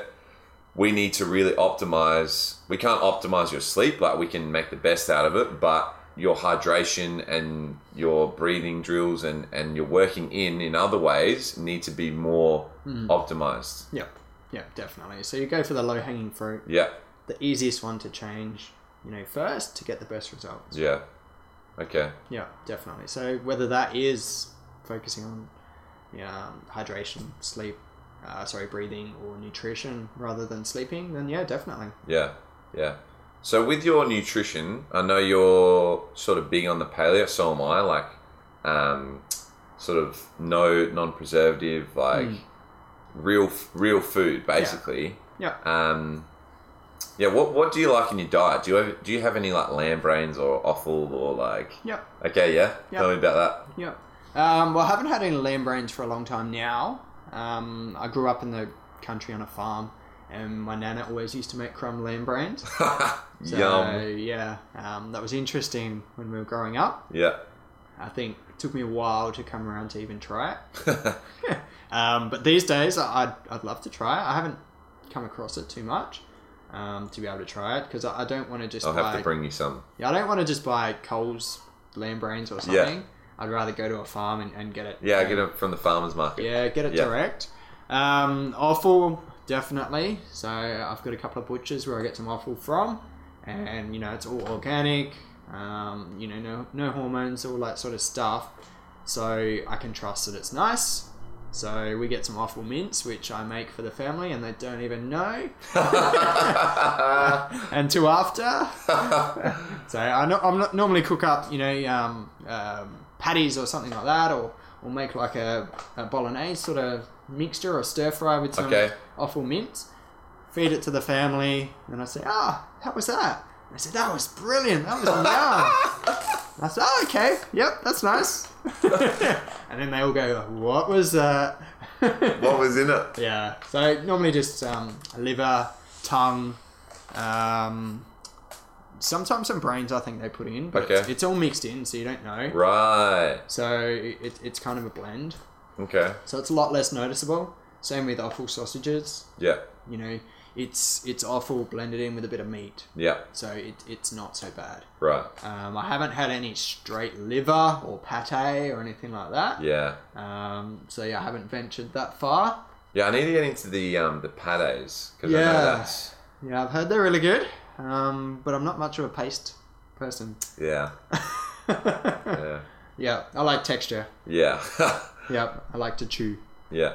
Okay, what what other things? You said the organic meat. Like, Hmm. do you try and have organic vegetables and everything as A- well? As much as we can, but it's Yeah. not always possible. okay, Yeah. I'd rather not stress about that too much yeah, and then shut my body's ability to digest yeah, food yeah, yeah, down yeah. as much because we're in, when we're in a stressed state, we we shut down our digestive abilities and our you know breaking down Mm-hmm. abilities of the food. So we're not super super strict on that like we used to um, because it was just creating more stress yeah, you know, we'd have to find organic stuff, otherwise we don't have any food. right, And uh, if we couldn't find these organic stuff, then we're stuffed. yeah, so I'd rather have, you know, farmers markets foods or um, f- local fruit and veg shops and stuff like that, where I know it's it's fairly local, yeah, rather than going, you know, Coles Woolies or something and just getting what's there, which has been in storage for nine months or something yeah, um, and always in season. So we normally buy in season as much as we can. okay, You know, it's cheaper for one, it's fresher, it's you know tastes better, it, it's it's just better for you as well. yeah, Um, so it makes sense to eat in seasons, and my eating changes with the seasons as well. You know, summertime I love fruits and and fruit salads and you know those refreshing, watery fruits and Yeah, mangoes yeah, yeah. And, and all those sorts of things. Um, whereas winter I'm more of a warming food person, so whether it's bone broths and and Ooh, uh, bone broths. casseroles and, and you know slow cooker things and, and meat roasts you know we normally have a sunday roast as a family um, those sorts of things Okay, yeah so organic awesome if you can yeah, do it if you can um, if you can afford it if you can find it they're the big factors around organic yeah. um, If your values are health, yeah an extra five dollars yep for like your fruit and veg is probably going to be Yeah, so when I moved in with my partner, she was blown away that I was spending like 150, 200 bucks on food just for myself, yeah, you know, each week. yeah, But it was awesome food and I was loving it. yeah. so worth it. Yeah, but you know, as a family now, we we have had to cut back on a few things because money's you know good to have in different places. Hmm. So you know, we've all got family values and personal values, so they're a little bit different where we have to make compromises. Hmm. Yeah. Um, nutrition is such a such a big one, and and trying to eat, even if you are going to have your veggies from the coles or whatever, like maybe you do like blueberries and not in season in Australia, then just you know wash your vegetables and just be Yeah. mindful of you know this food's coming from somewhere else. It's been in storage. Um, don't get neurotic about it, but oh my god, I'm eating all pesticides and preservatives, but enjoying your food and being like, okay, yeah, I'm going to wash these first and I'm going to minimize all the other toxins uh, that I'm getting from the rest of my diet. Yep. Yeah. I, I love using the analogy uh, for food because people will say, oh, eating healthy is um, more expensive, which it might be um, in terms of a calorie, right? So if you go to Hungry Jack's, $5, you can get 2,000 calories, right? But if you s- try to get 2,000 calories from vegetables, you'd spend a lot of money. And it's like if you had your car, like you've just got this brand new car and you love it, and petrol, there was this super cheap petrol for, you know, 20 cents a litre, uh, but it was like from this random place, it was from like, you know, the, the moon or some like random deposit, and like it's just really bad quality petrol. Uh, and it was 20 cents a litre. Okay, yeah, I'm going to go fill up my car with this shitty petrol, right? Knowing very well that this shitty petrol isn't going to treat your car very well and your car's going to break down. Like your car won't break down that day, the first tank of petrol you, you go through, right? So, say if I had a weekend where I ate some burgers and ice cream, I'm not going to break down, right? It, it's fine. It's a little speed bump. But if you're constantly filling your car up with this 20 cent a litre petrol, your car's going to break down and It might not be that next day. It might not even be 10 years later, but in 20 years, that car's not going to be working. So spending the extra time and and money, especially for your own health, um, you just benefit so much from it. Yeah. And that that's that's probably a big objection Hmm. with your clients Mm. Yeah. is is you know getting them to buy you know maybe a supplement or Mm. buying some good like a good bed to sleep in just um, little things like that Yeah. So the best investment we can make is in ourselves. yeah You know, you can buy property all you like or you know, whatever. The one that's going to get the best return is in yourself. It, it's simple. yeah You know, if you're not healthy, you can have all the properties in the world and, and be rich or whatever in money wise, but you're probably going to feel like crap. You're going to, you know, not be very healthy if that's the case, unless you prioritize it and spend the money on it. It- yeah, it, it's the best investment is always in yourself. yeah So that's why I'm big on personal development, learning, all that sort of stuff, because it's investing in myself to improve myself. And hey, if that helps someone else, awesome. yeah You know, if, if I can help someone else with my experience, my learnings, and, you know, maybe they're going through similar stuff, then that investment just paid for itself, not only for my own results, but for someone else's. And then if that person tells someone else, then it's just paid again. If that yeah person tells someone else, it's just paid again. yeah You know, it's the ripple effect. It's so huge. When you sit back and think, one little statement or one little question or something can change so many lives. It's pretty damn powerful. Yeah, and and that's um, I'm not sure if we mentioned it in the podcast, but bef- definitely before we spoke about giving value, and I think that's why you're one of the many reasons why your your small the the the boot camp business is is going so well because you're trying to provide so much value um, for your clients Yep. because it's not about trying to get their money. It's about how can I get them results? How can I actually help them change their life? Yep. And and value is, is such a big one. So I know you do a lot of Mm. like what what stuff do you do for that? Yeah, definitely. Um, actually, just going on that, one of my members this morning said, Gee, you do so much for us, Glenn. Oh my god, you must love hearing that. Yeah, it was awesome Yeah. to hear, and I'm like, oh, thank you. You know, it, it's a lot of work, and it, it feels good to Yeah. hear that feedback. Um, so just hearing that is amazing. But some of the stuff we do is, um, you know, little eating challenges, little little challenges within challenges. We do six week challenges to help build habits. You know, it's not about the quick fix, not about the six weeks and then go back to old habits. It's Yeah. about building those new habits and continuing it into a lifestyle. We do social events. Um, during the fringe time, we went out and saw um, a comedian hypnotist. Oh, cool. So that was really cool. There was a big group of us that went to that. Um, you know, we do breakfasts most Saturday mornings after our Saturday session. The the mid morning session ladies, they go out for a cup of teas and coffees after their sessions, and I go out with them. Um, you know, it's it's just those sorts of things which I enjoy doing because it's it's giving back to them as well. Um, I don't expect anything in return for Yeah. it. It's just, you know, I love seeing people in that environment and thriving and, and you know, feeling good about their life. And for me to have some little part in that is, is way more fulfilling than if I was not doing that. Yeah. Um, yeah, so that sort of stuff. I mean, we're doing a 12 week running program that I've teamed up with a local physio as well. Um, you know, I initially saw her for a little niggle that I had last year with my running. She fixed that. Um, I approached her because I'm doing my first half marathon later this year, and I said, Hey, you've done half marathons, you've coached athletes to do half marathons. Can you help me get there? And she said, Yeah, yeah, I can. Um, and then I said, Okay, awesome. So I was all keen to do it. And then I thought, Oh, there's a few others of our group doing the half marathon as well. As well, they've never done one. Maybe they'd want to, you know, tag along and and be on the journey with me. So I've organised for this physio to come in, help us. So shout out to Sally.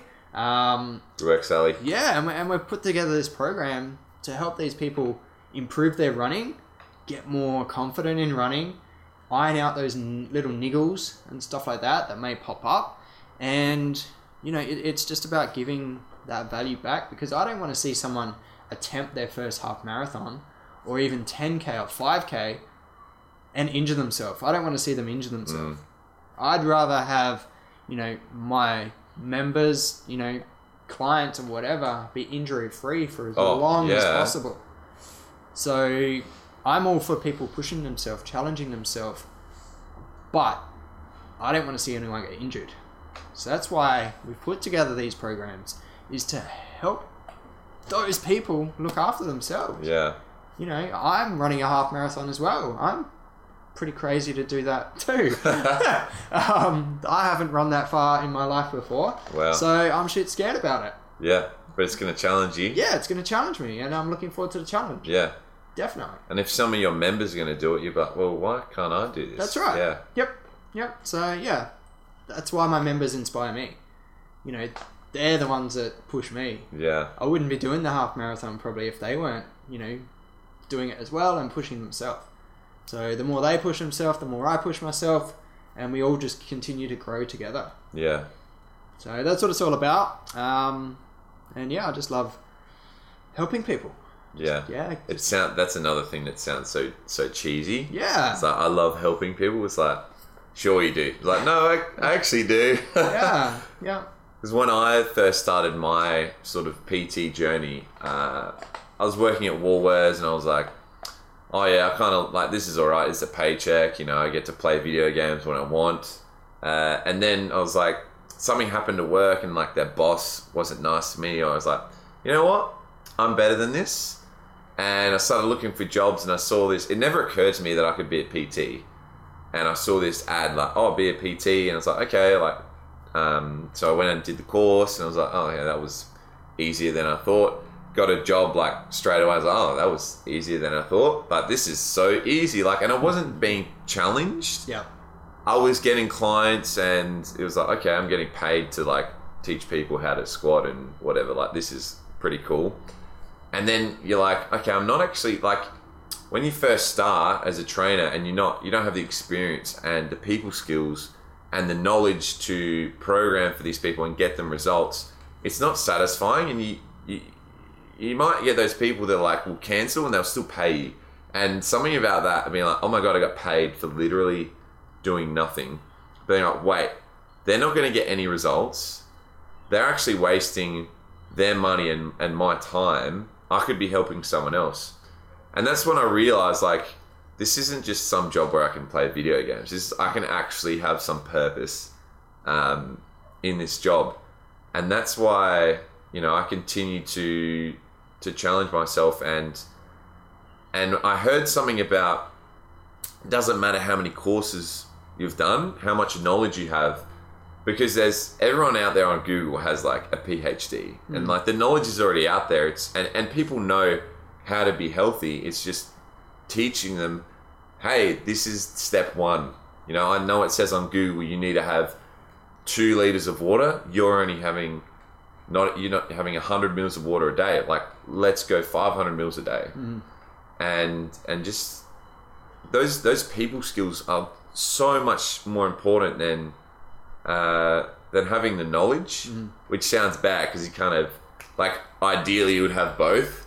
yeah. Um, so yeah, you s- still do courses, but spend more time going out for coffee with your clients and, and doing these challenges and and getting to know them because it's not just going for coffee with them. You can learn something about them because I'm sure so many times you've just been talking to them and they'll be like, "Oh yeah, when I my ankle sore, my wait, we were doing squats today and you didn't say anything about that." And they're like, "Oh yeah, it doesn't matter." I'm like, "No, no, it does matter." and yeah. and just getting rapport so they're comfortable with you uh, to get more confidence and be like because so many so many people so many clients especially older clients they feel like they've had back pain for so long that they just oh it's fine i don't need to tell you about that because that's how i live my life and it's no you shouldn't have back pain and it's, you should be comfortable to tell me everything that's going on like even if it's that mental like you hate your job like i'm sure you've had people come into you and just start crying because they they don't enjoy their life. They don't have that purpose, and we can help them find purpose and and create that first step to get confidence. Mm. Yep, definitely. And, Yeah. You know, they've, they've had the courage to, to try Yeah, something new, which is awesome. And, you know, you've got to have the courage in the first place, like we said earlier, which is awesome. And there's a great saying which I have heard before as well, and it just reminded me then what you were saying is people don't care how much you know, they care how much you care. Oh wow, that's a good one. that's so true. Yeah, like people don't care how much you know. You can know a PhD degree on a Yeah. certain thing, but they don't care. Like if, if you don't care about them, they're not going to care about you. Yeah, So you've got to care about them for them to care about you and your opinion and your knowledge and, and stuff like that. So that's a big thing, you know. I care dearly for my clients and members and all that sort of stuff. I actually care. yeah, you know, it, it, it's it's a thing. It's not just a job for me. It's it's my life. It's, Yeah. it's my passion. It's my value. You know, it, it's my everyday life. I wake up and live and breathe this stuff. You know, this is my full time job. Like a few of my yeah. um, newer clients and stuff ask me, "Oh, do you do anything else outside Oh my this?" god, I hate that. People think PT is just like. that's why I hate um, the word uh, like. Oh, I'm a PT, Yeah. but I knew that it like triggered me so much. I'm like, okay, like it's fine. I'm, I'm a PT. Yeah, sure. Yeah. Um, but yeah, no, this is a Yeah. full time thing. Yeah, and and you know, the hours do suck most of the time. Yeah, Um, you know, you've got to work around other people's work schedules. yeah, We may have some free time in the day, but hey, that doesn't mean we're at home at night time or in the mornings. yeah, You know, I'd, I'd love to be home most nights with my family eating dinner at the table, but I get home at eight eight thirty at night most nights. yeah, You know, leave home at five a.m. Have a little bit in between in the middle of the day to catch up with the Yeah. partner and the kids, and that's it. Most of the rest of my day is spent, um, you know, admin stuff, marketing, everything really. So um, yeah, it, it's Was there a love heart? a phone call. Oh yeah, cool. So yeah, it's it's just um, yeah, having that care about what you do, just actually caring about other people and yourself yeah, makes so much difference. I was thinking about that the other day. Like, wow, I've got up at like five times a week at six a.m. to come to the gym for the last like two years. Like, I've had no mornings. Like, Yeah, but then it's like I love it, so Yep. you don't really need that sleeping. You just go to bed earlier. yeah, As you sleep, yeah, yeah. used to be me playing um, video games all night, sleeping all day, and my my grandma would always say to me, "Oh, every hour of sleep you get before midnight is worth two." I'm like, "Yeah, yeah, sure, grandma." um, what uh, what other things do you do for your sleep? Like, um, I look at quality, quantity, and consistency. So. Um, you know, are you getting up through the night for your kids, right? um, do you have consistency? Uh, like, do you go to bed at the same time? Do you wake up at the same times? And then, are you getting that seven to nine hours? Um, where do you look for that with your with your members, your clients? Yeah. So we don't delve into it too much Yeah, too early. Um, but yeah, definitely it's it's questions that get asked as we go along as well because as you said before, not everyone opens up on the first yeah, exactly. first meeting. Yeah, So they may tell you, oh, you know, I I don't sleep much or, or I get enough sleep. That's a good one, you know.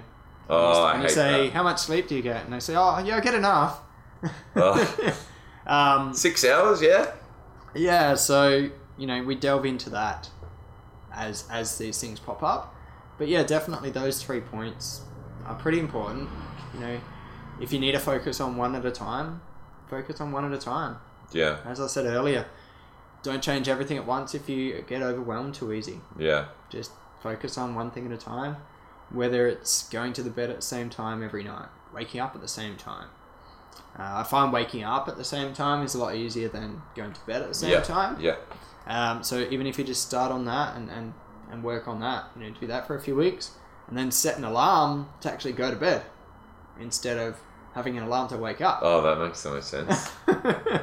so if you need to set an alarm, you know, 9.30, 10 o'clock, just say, all right, start winding down, start shutting Yeah. everything down, start cleaning up the house or whatever to get into bed. You know, chuck the dishes through if you've left them there and, and stuff like that, and then go to bed. Set an alarm to go to bed if that's what you need to do. What do you like to do to calm down? Because I know business mind must be racing. Yeah. Uh, how do you calm down? How do you what What's your sort of routine for that? Um, so if I can, just breath work. Okay, yeah, yeah, just focus on the breath for a little bit. Chuck the headphones in. Um, chuck some, you know, either if it's guided meditation or just some music on, and, and just breathe through it. Um, other than that, just chilling out and, and having cuddles with the kids and, Yeah. and stuff like that. Yeah. yeah. And and some people would be like, "Oh my god, I'm twenty four seven grinding, got to be constantly like." Even Gary V, um, this crazy businessman, uh, even he shuts down sometimes. Yep. And I think you're kind of shooting yourself in the foot if you just be like the working out thing. If you're constantly going to the gym, si- oh, yeah, I train six hours a day, I'm always training my arms. It's like, that's not the best thing for you. You need to, you know, okay, I need to have time with the family, calm down, uh, and, and get ready for bed because that it's probably the one of the biggest things with my clients is like what do you be, do before bed to calm yourself down they go um watch tv i was like that's not that's such uh so much stimulation for your eyes and your brain and your the sound and and once i i do the little so like a food diary but a sleep diary is uh, okay, how did you feel when you were reading instead of watching TV? Oh, I felt a lot better. Hmm. Hint, hint. Yep. There you go. Yep. Definitely. Yeah. Um, do you read much books? I don't actually know. Yeah. No, I suck at reading. Oh, really? Yeah, I'm an audio person. Okay. Yeah. So if I'm gonna have a book or read a book, it's audio book. Okay.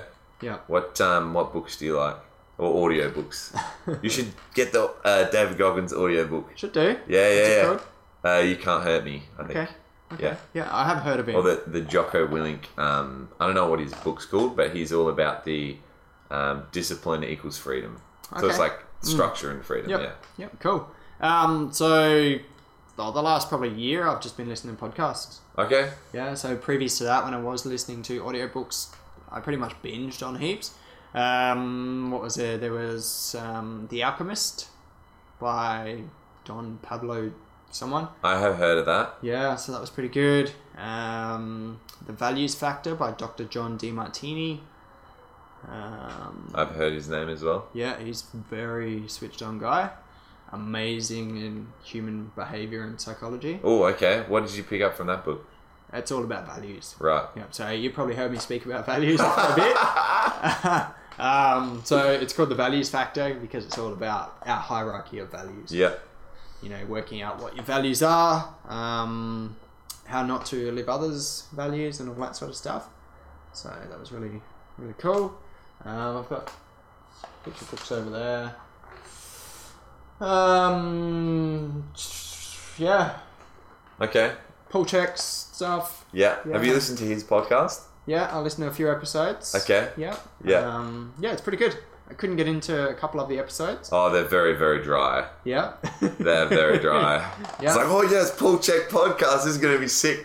And you're like falling asleep, like, oh, what's going on here? But Yeah. the one with Mind Pump. yes, that Have was you- good. That was Yep, really that good. was good. Yeah. So yeah, podcasts are huge for me. Yeah.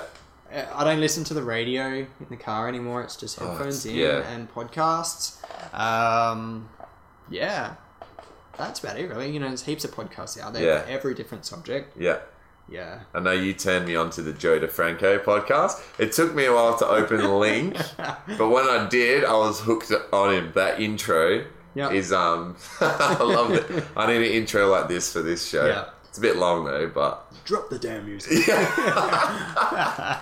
what um what things have you heard from Joe DeFranco? Like what what um have you picked up from him? Um, oh, pff, heaps. So the way that he trains his athletes, you know, it's not about how hard you can push all the time as Yeah, well. yeah, yeah, yeah. He's massive on recovery. He's massive on warm ups and cool downs. Um, so you know, doing proper uh, warm ups for what you're doing in the gym. Okay. You know, structured warm up processes. Um, what else? So the Brian McKenzie podcast that I sent. through Yeah, to the you breathing one. Yep. the breathwork one that was really really cool so um, yeah i got heaps out of that about breathing um, brian mckenzie's a genius when it comes to breathwork Yeah, have you tried the um mask thing? no Yeah. altitude mask Altitude training, yeah. altitude training Yeah. yeah, that don't actually put the rest of your body at altitude yeah. Yeah. um, so no i haven't tried them no so brian mckenzie has good and bad reviews about him you know Okay.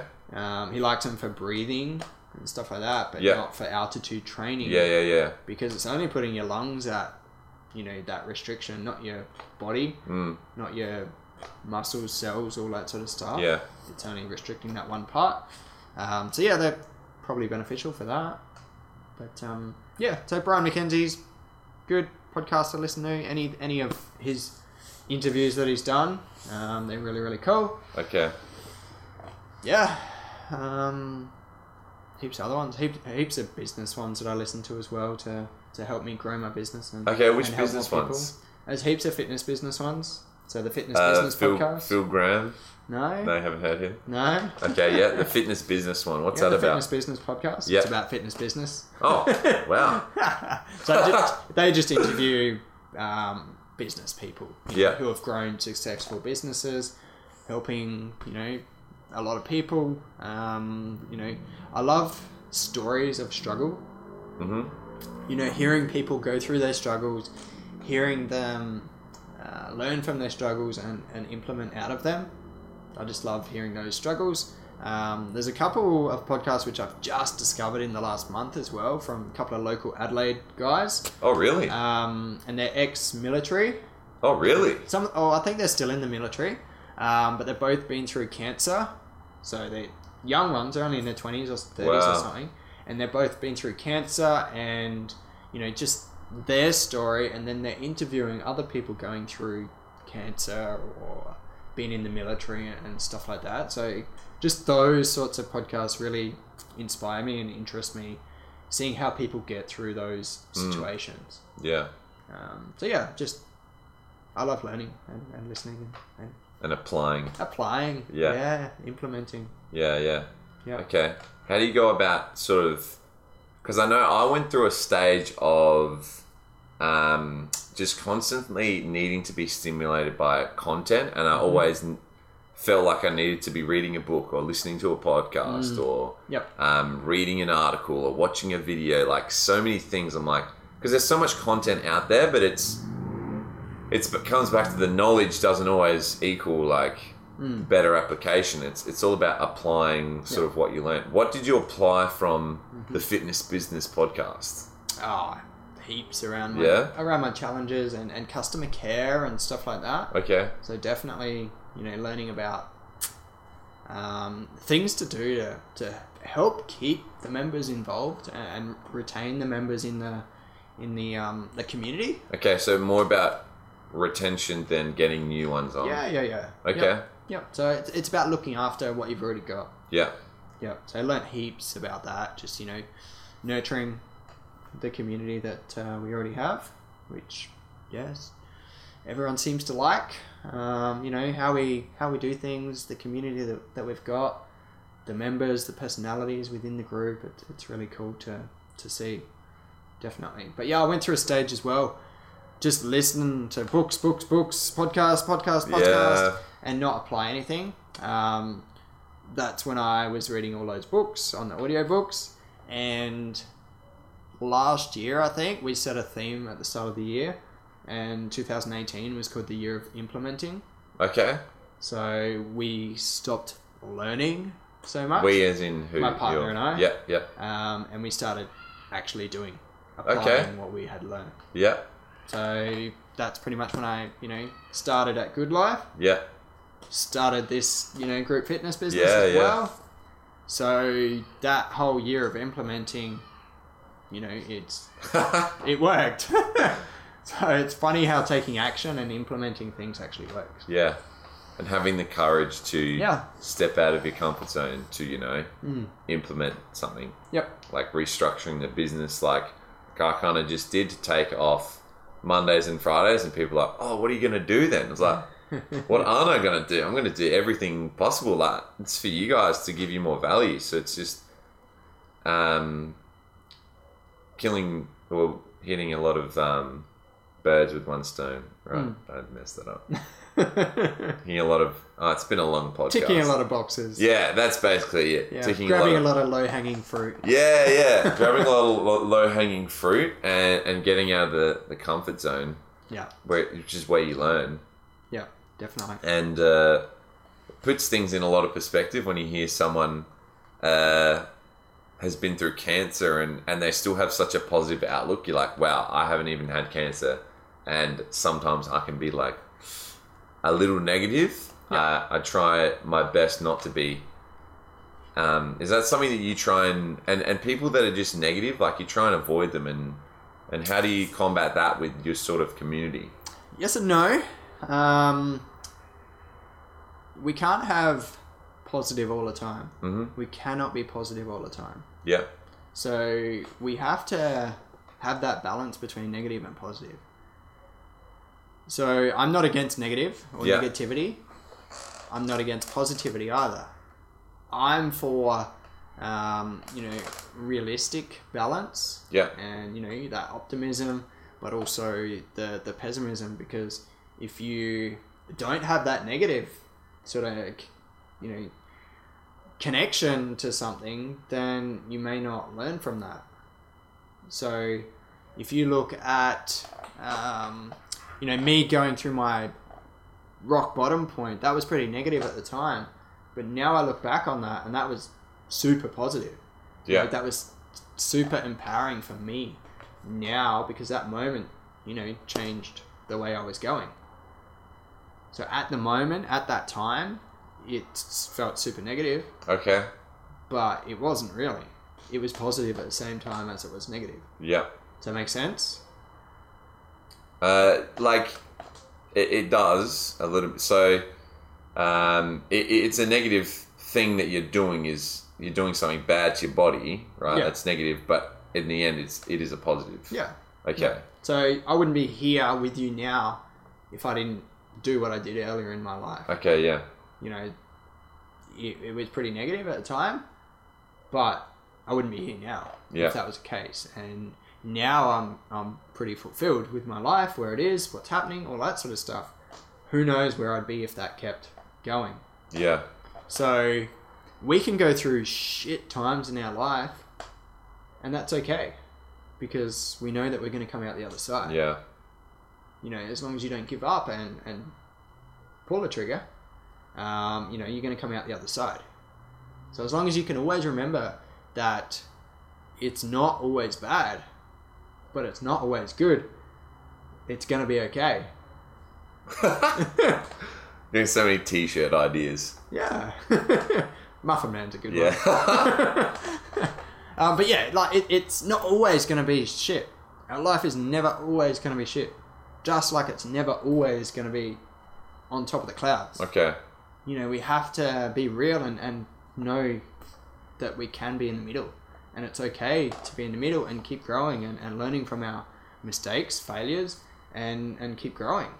So use those mistakes and failures and perceive negative situations to learn and grow. Yeah. Um, just like, you know, it can't be light here like it is today and light on the other side of the world. Yeah. It's impossible. So we can't have a positive without a negative. It's Yin and yang. impossible. Yeah. Yeah. It's it's it's universally impossible. You know, you can't have hot without cold. Yeah. You need to um, experience both to know what both are. So there's a example that kids, they don't know what hot or cold is until they know what hot and cold is. Right. So, you know, they might touch something and it's cold. Oh, that's cold. Okay. And then they touch a hot plate. Oh, that's hot. Okay. Now I know what hot and cold is. So okay. Yeah. they don't know until they experience. Yeah. So you don't know negativity until you experience it. Just like you don't know positivity until you experience it. Okay. So it's seeing a situation for the negative and oh, what can I learn from this being negative? Yes. So what can you learn from the situation in general? It doesn't have to be negative. Right. So if you have a super exciting moment, there's also going to be something trying to pull you down at that exact moment. You know, you might walk home after a massive opportunity presents. You might walk home and, um, you know, a car might drive past and splash water on you or something. Mm. It's to bring you back down to level, Okay. Yeah. to, to bring you back to reality Yeah. because we can't be at a um, super high all the time.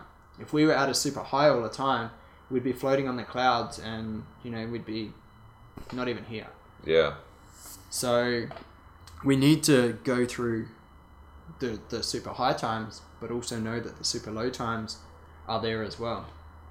So a good example, if you're in a relationship, is you know you might have an awesome day. You walk in the door, and your partner will be like, "Oh, how was your day?" And you're like, "Yeah, awesome, awesome, awesome."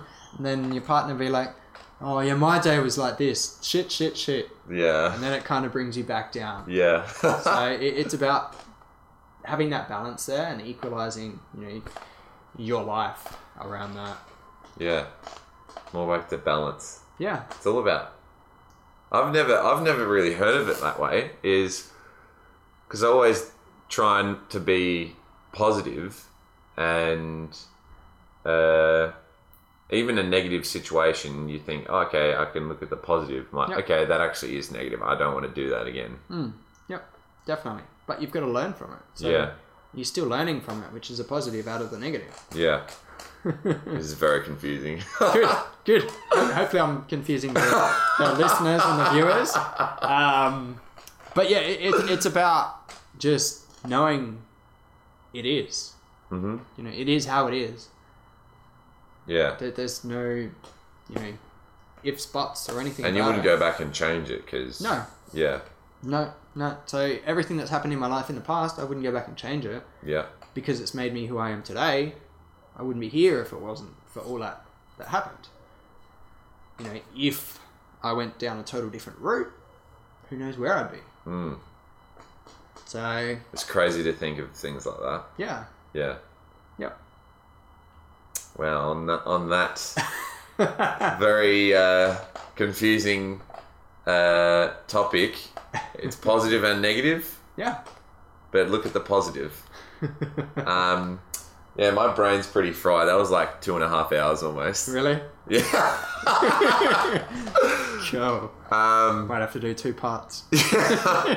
was there anything else you wanted to? No, I don't think so. Pretty much nailed it. Like, Yeah, no, I think so. That was I don't sick. think so. That was definitely like my flow state. Yeah. Like just like lost track of time. Yeah. uh, in the moment. Just with yeah, such a such a smart dude. I mean, this is your Facebook, but if you're not following the Facebook, follow it already. Where can they find you? Uh, Brighton Group Fitness and PT on Facebook and Instagram. Uh, also, BPM Holistic Wellness on Facebook and Instagram as well. Um, I will be launching a podcast very soon as well. Hell yeah! Um, so I will get this good man on there at some stage and pick his brain. For three hours, yeah. Yeah. All right, cool. cool. Thanks for But, uh, listening, guys. Yeah, thank you. If you made it this far, let us know in the comments if you did. Give him a review on iTunes. Yeah, I just Five-star got the review. iTunes. Yeah, on iTunes, five stars. All right, see you guys. Cool.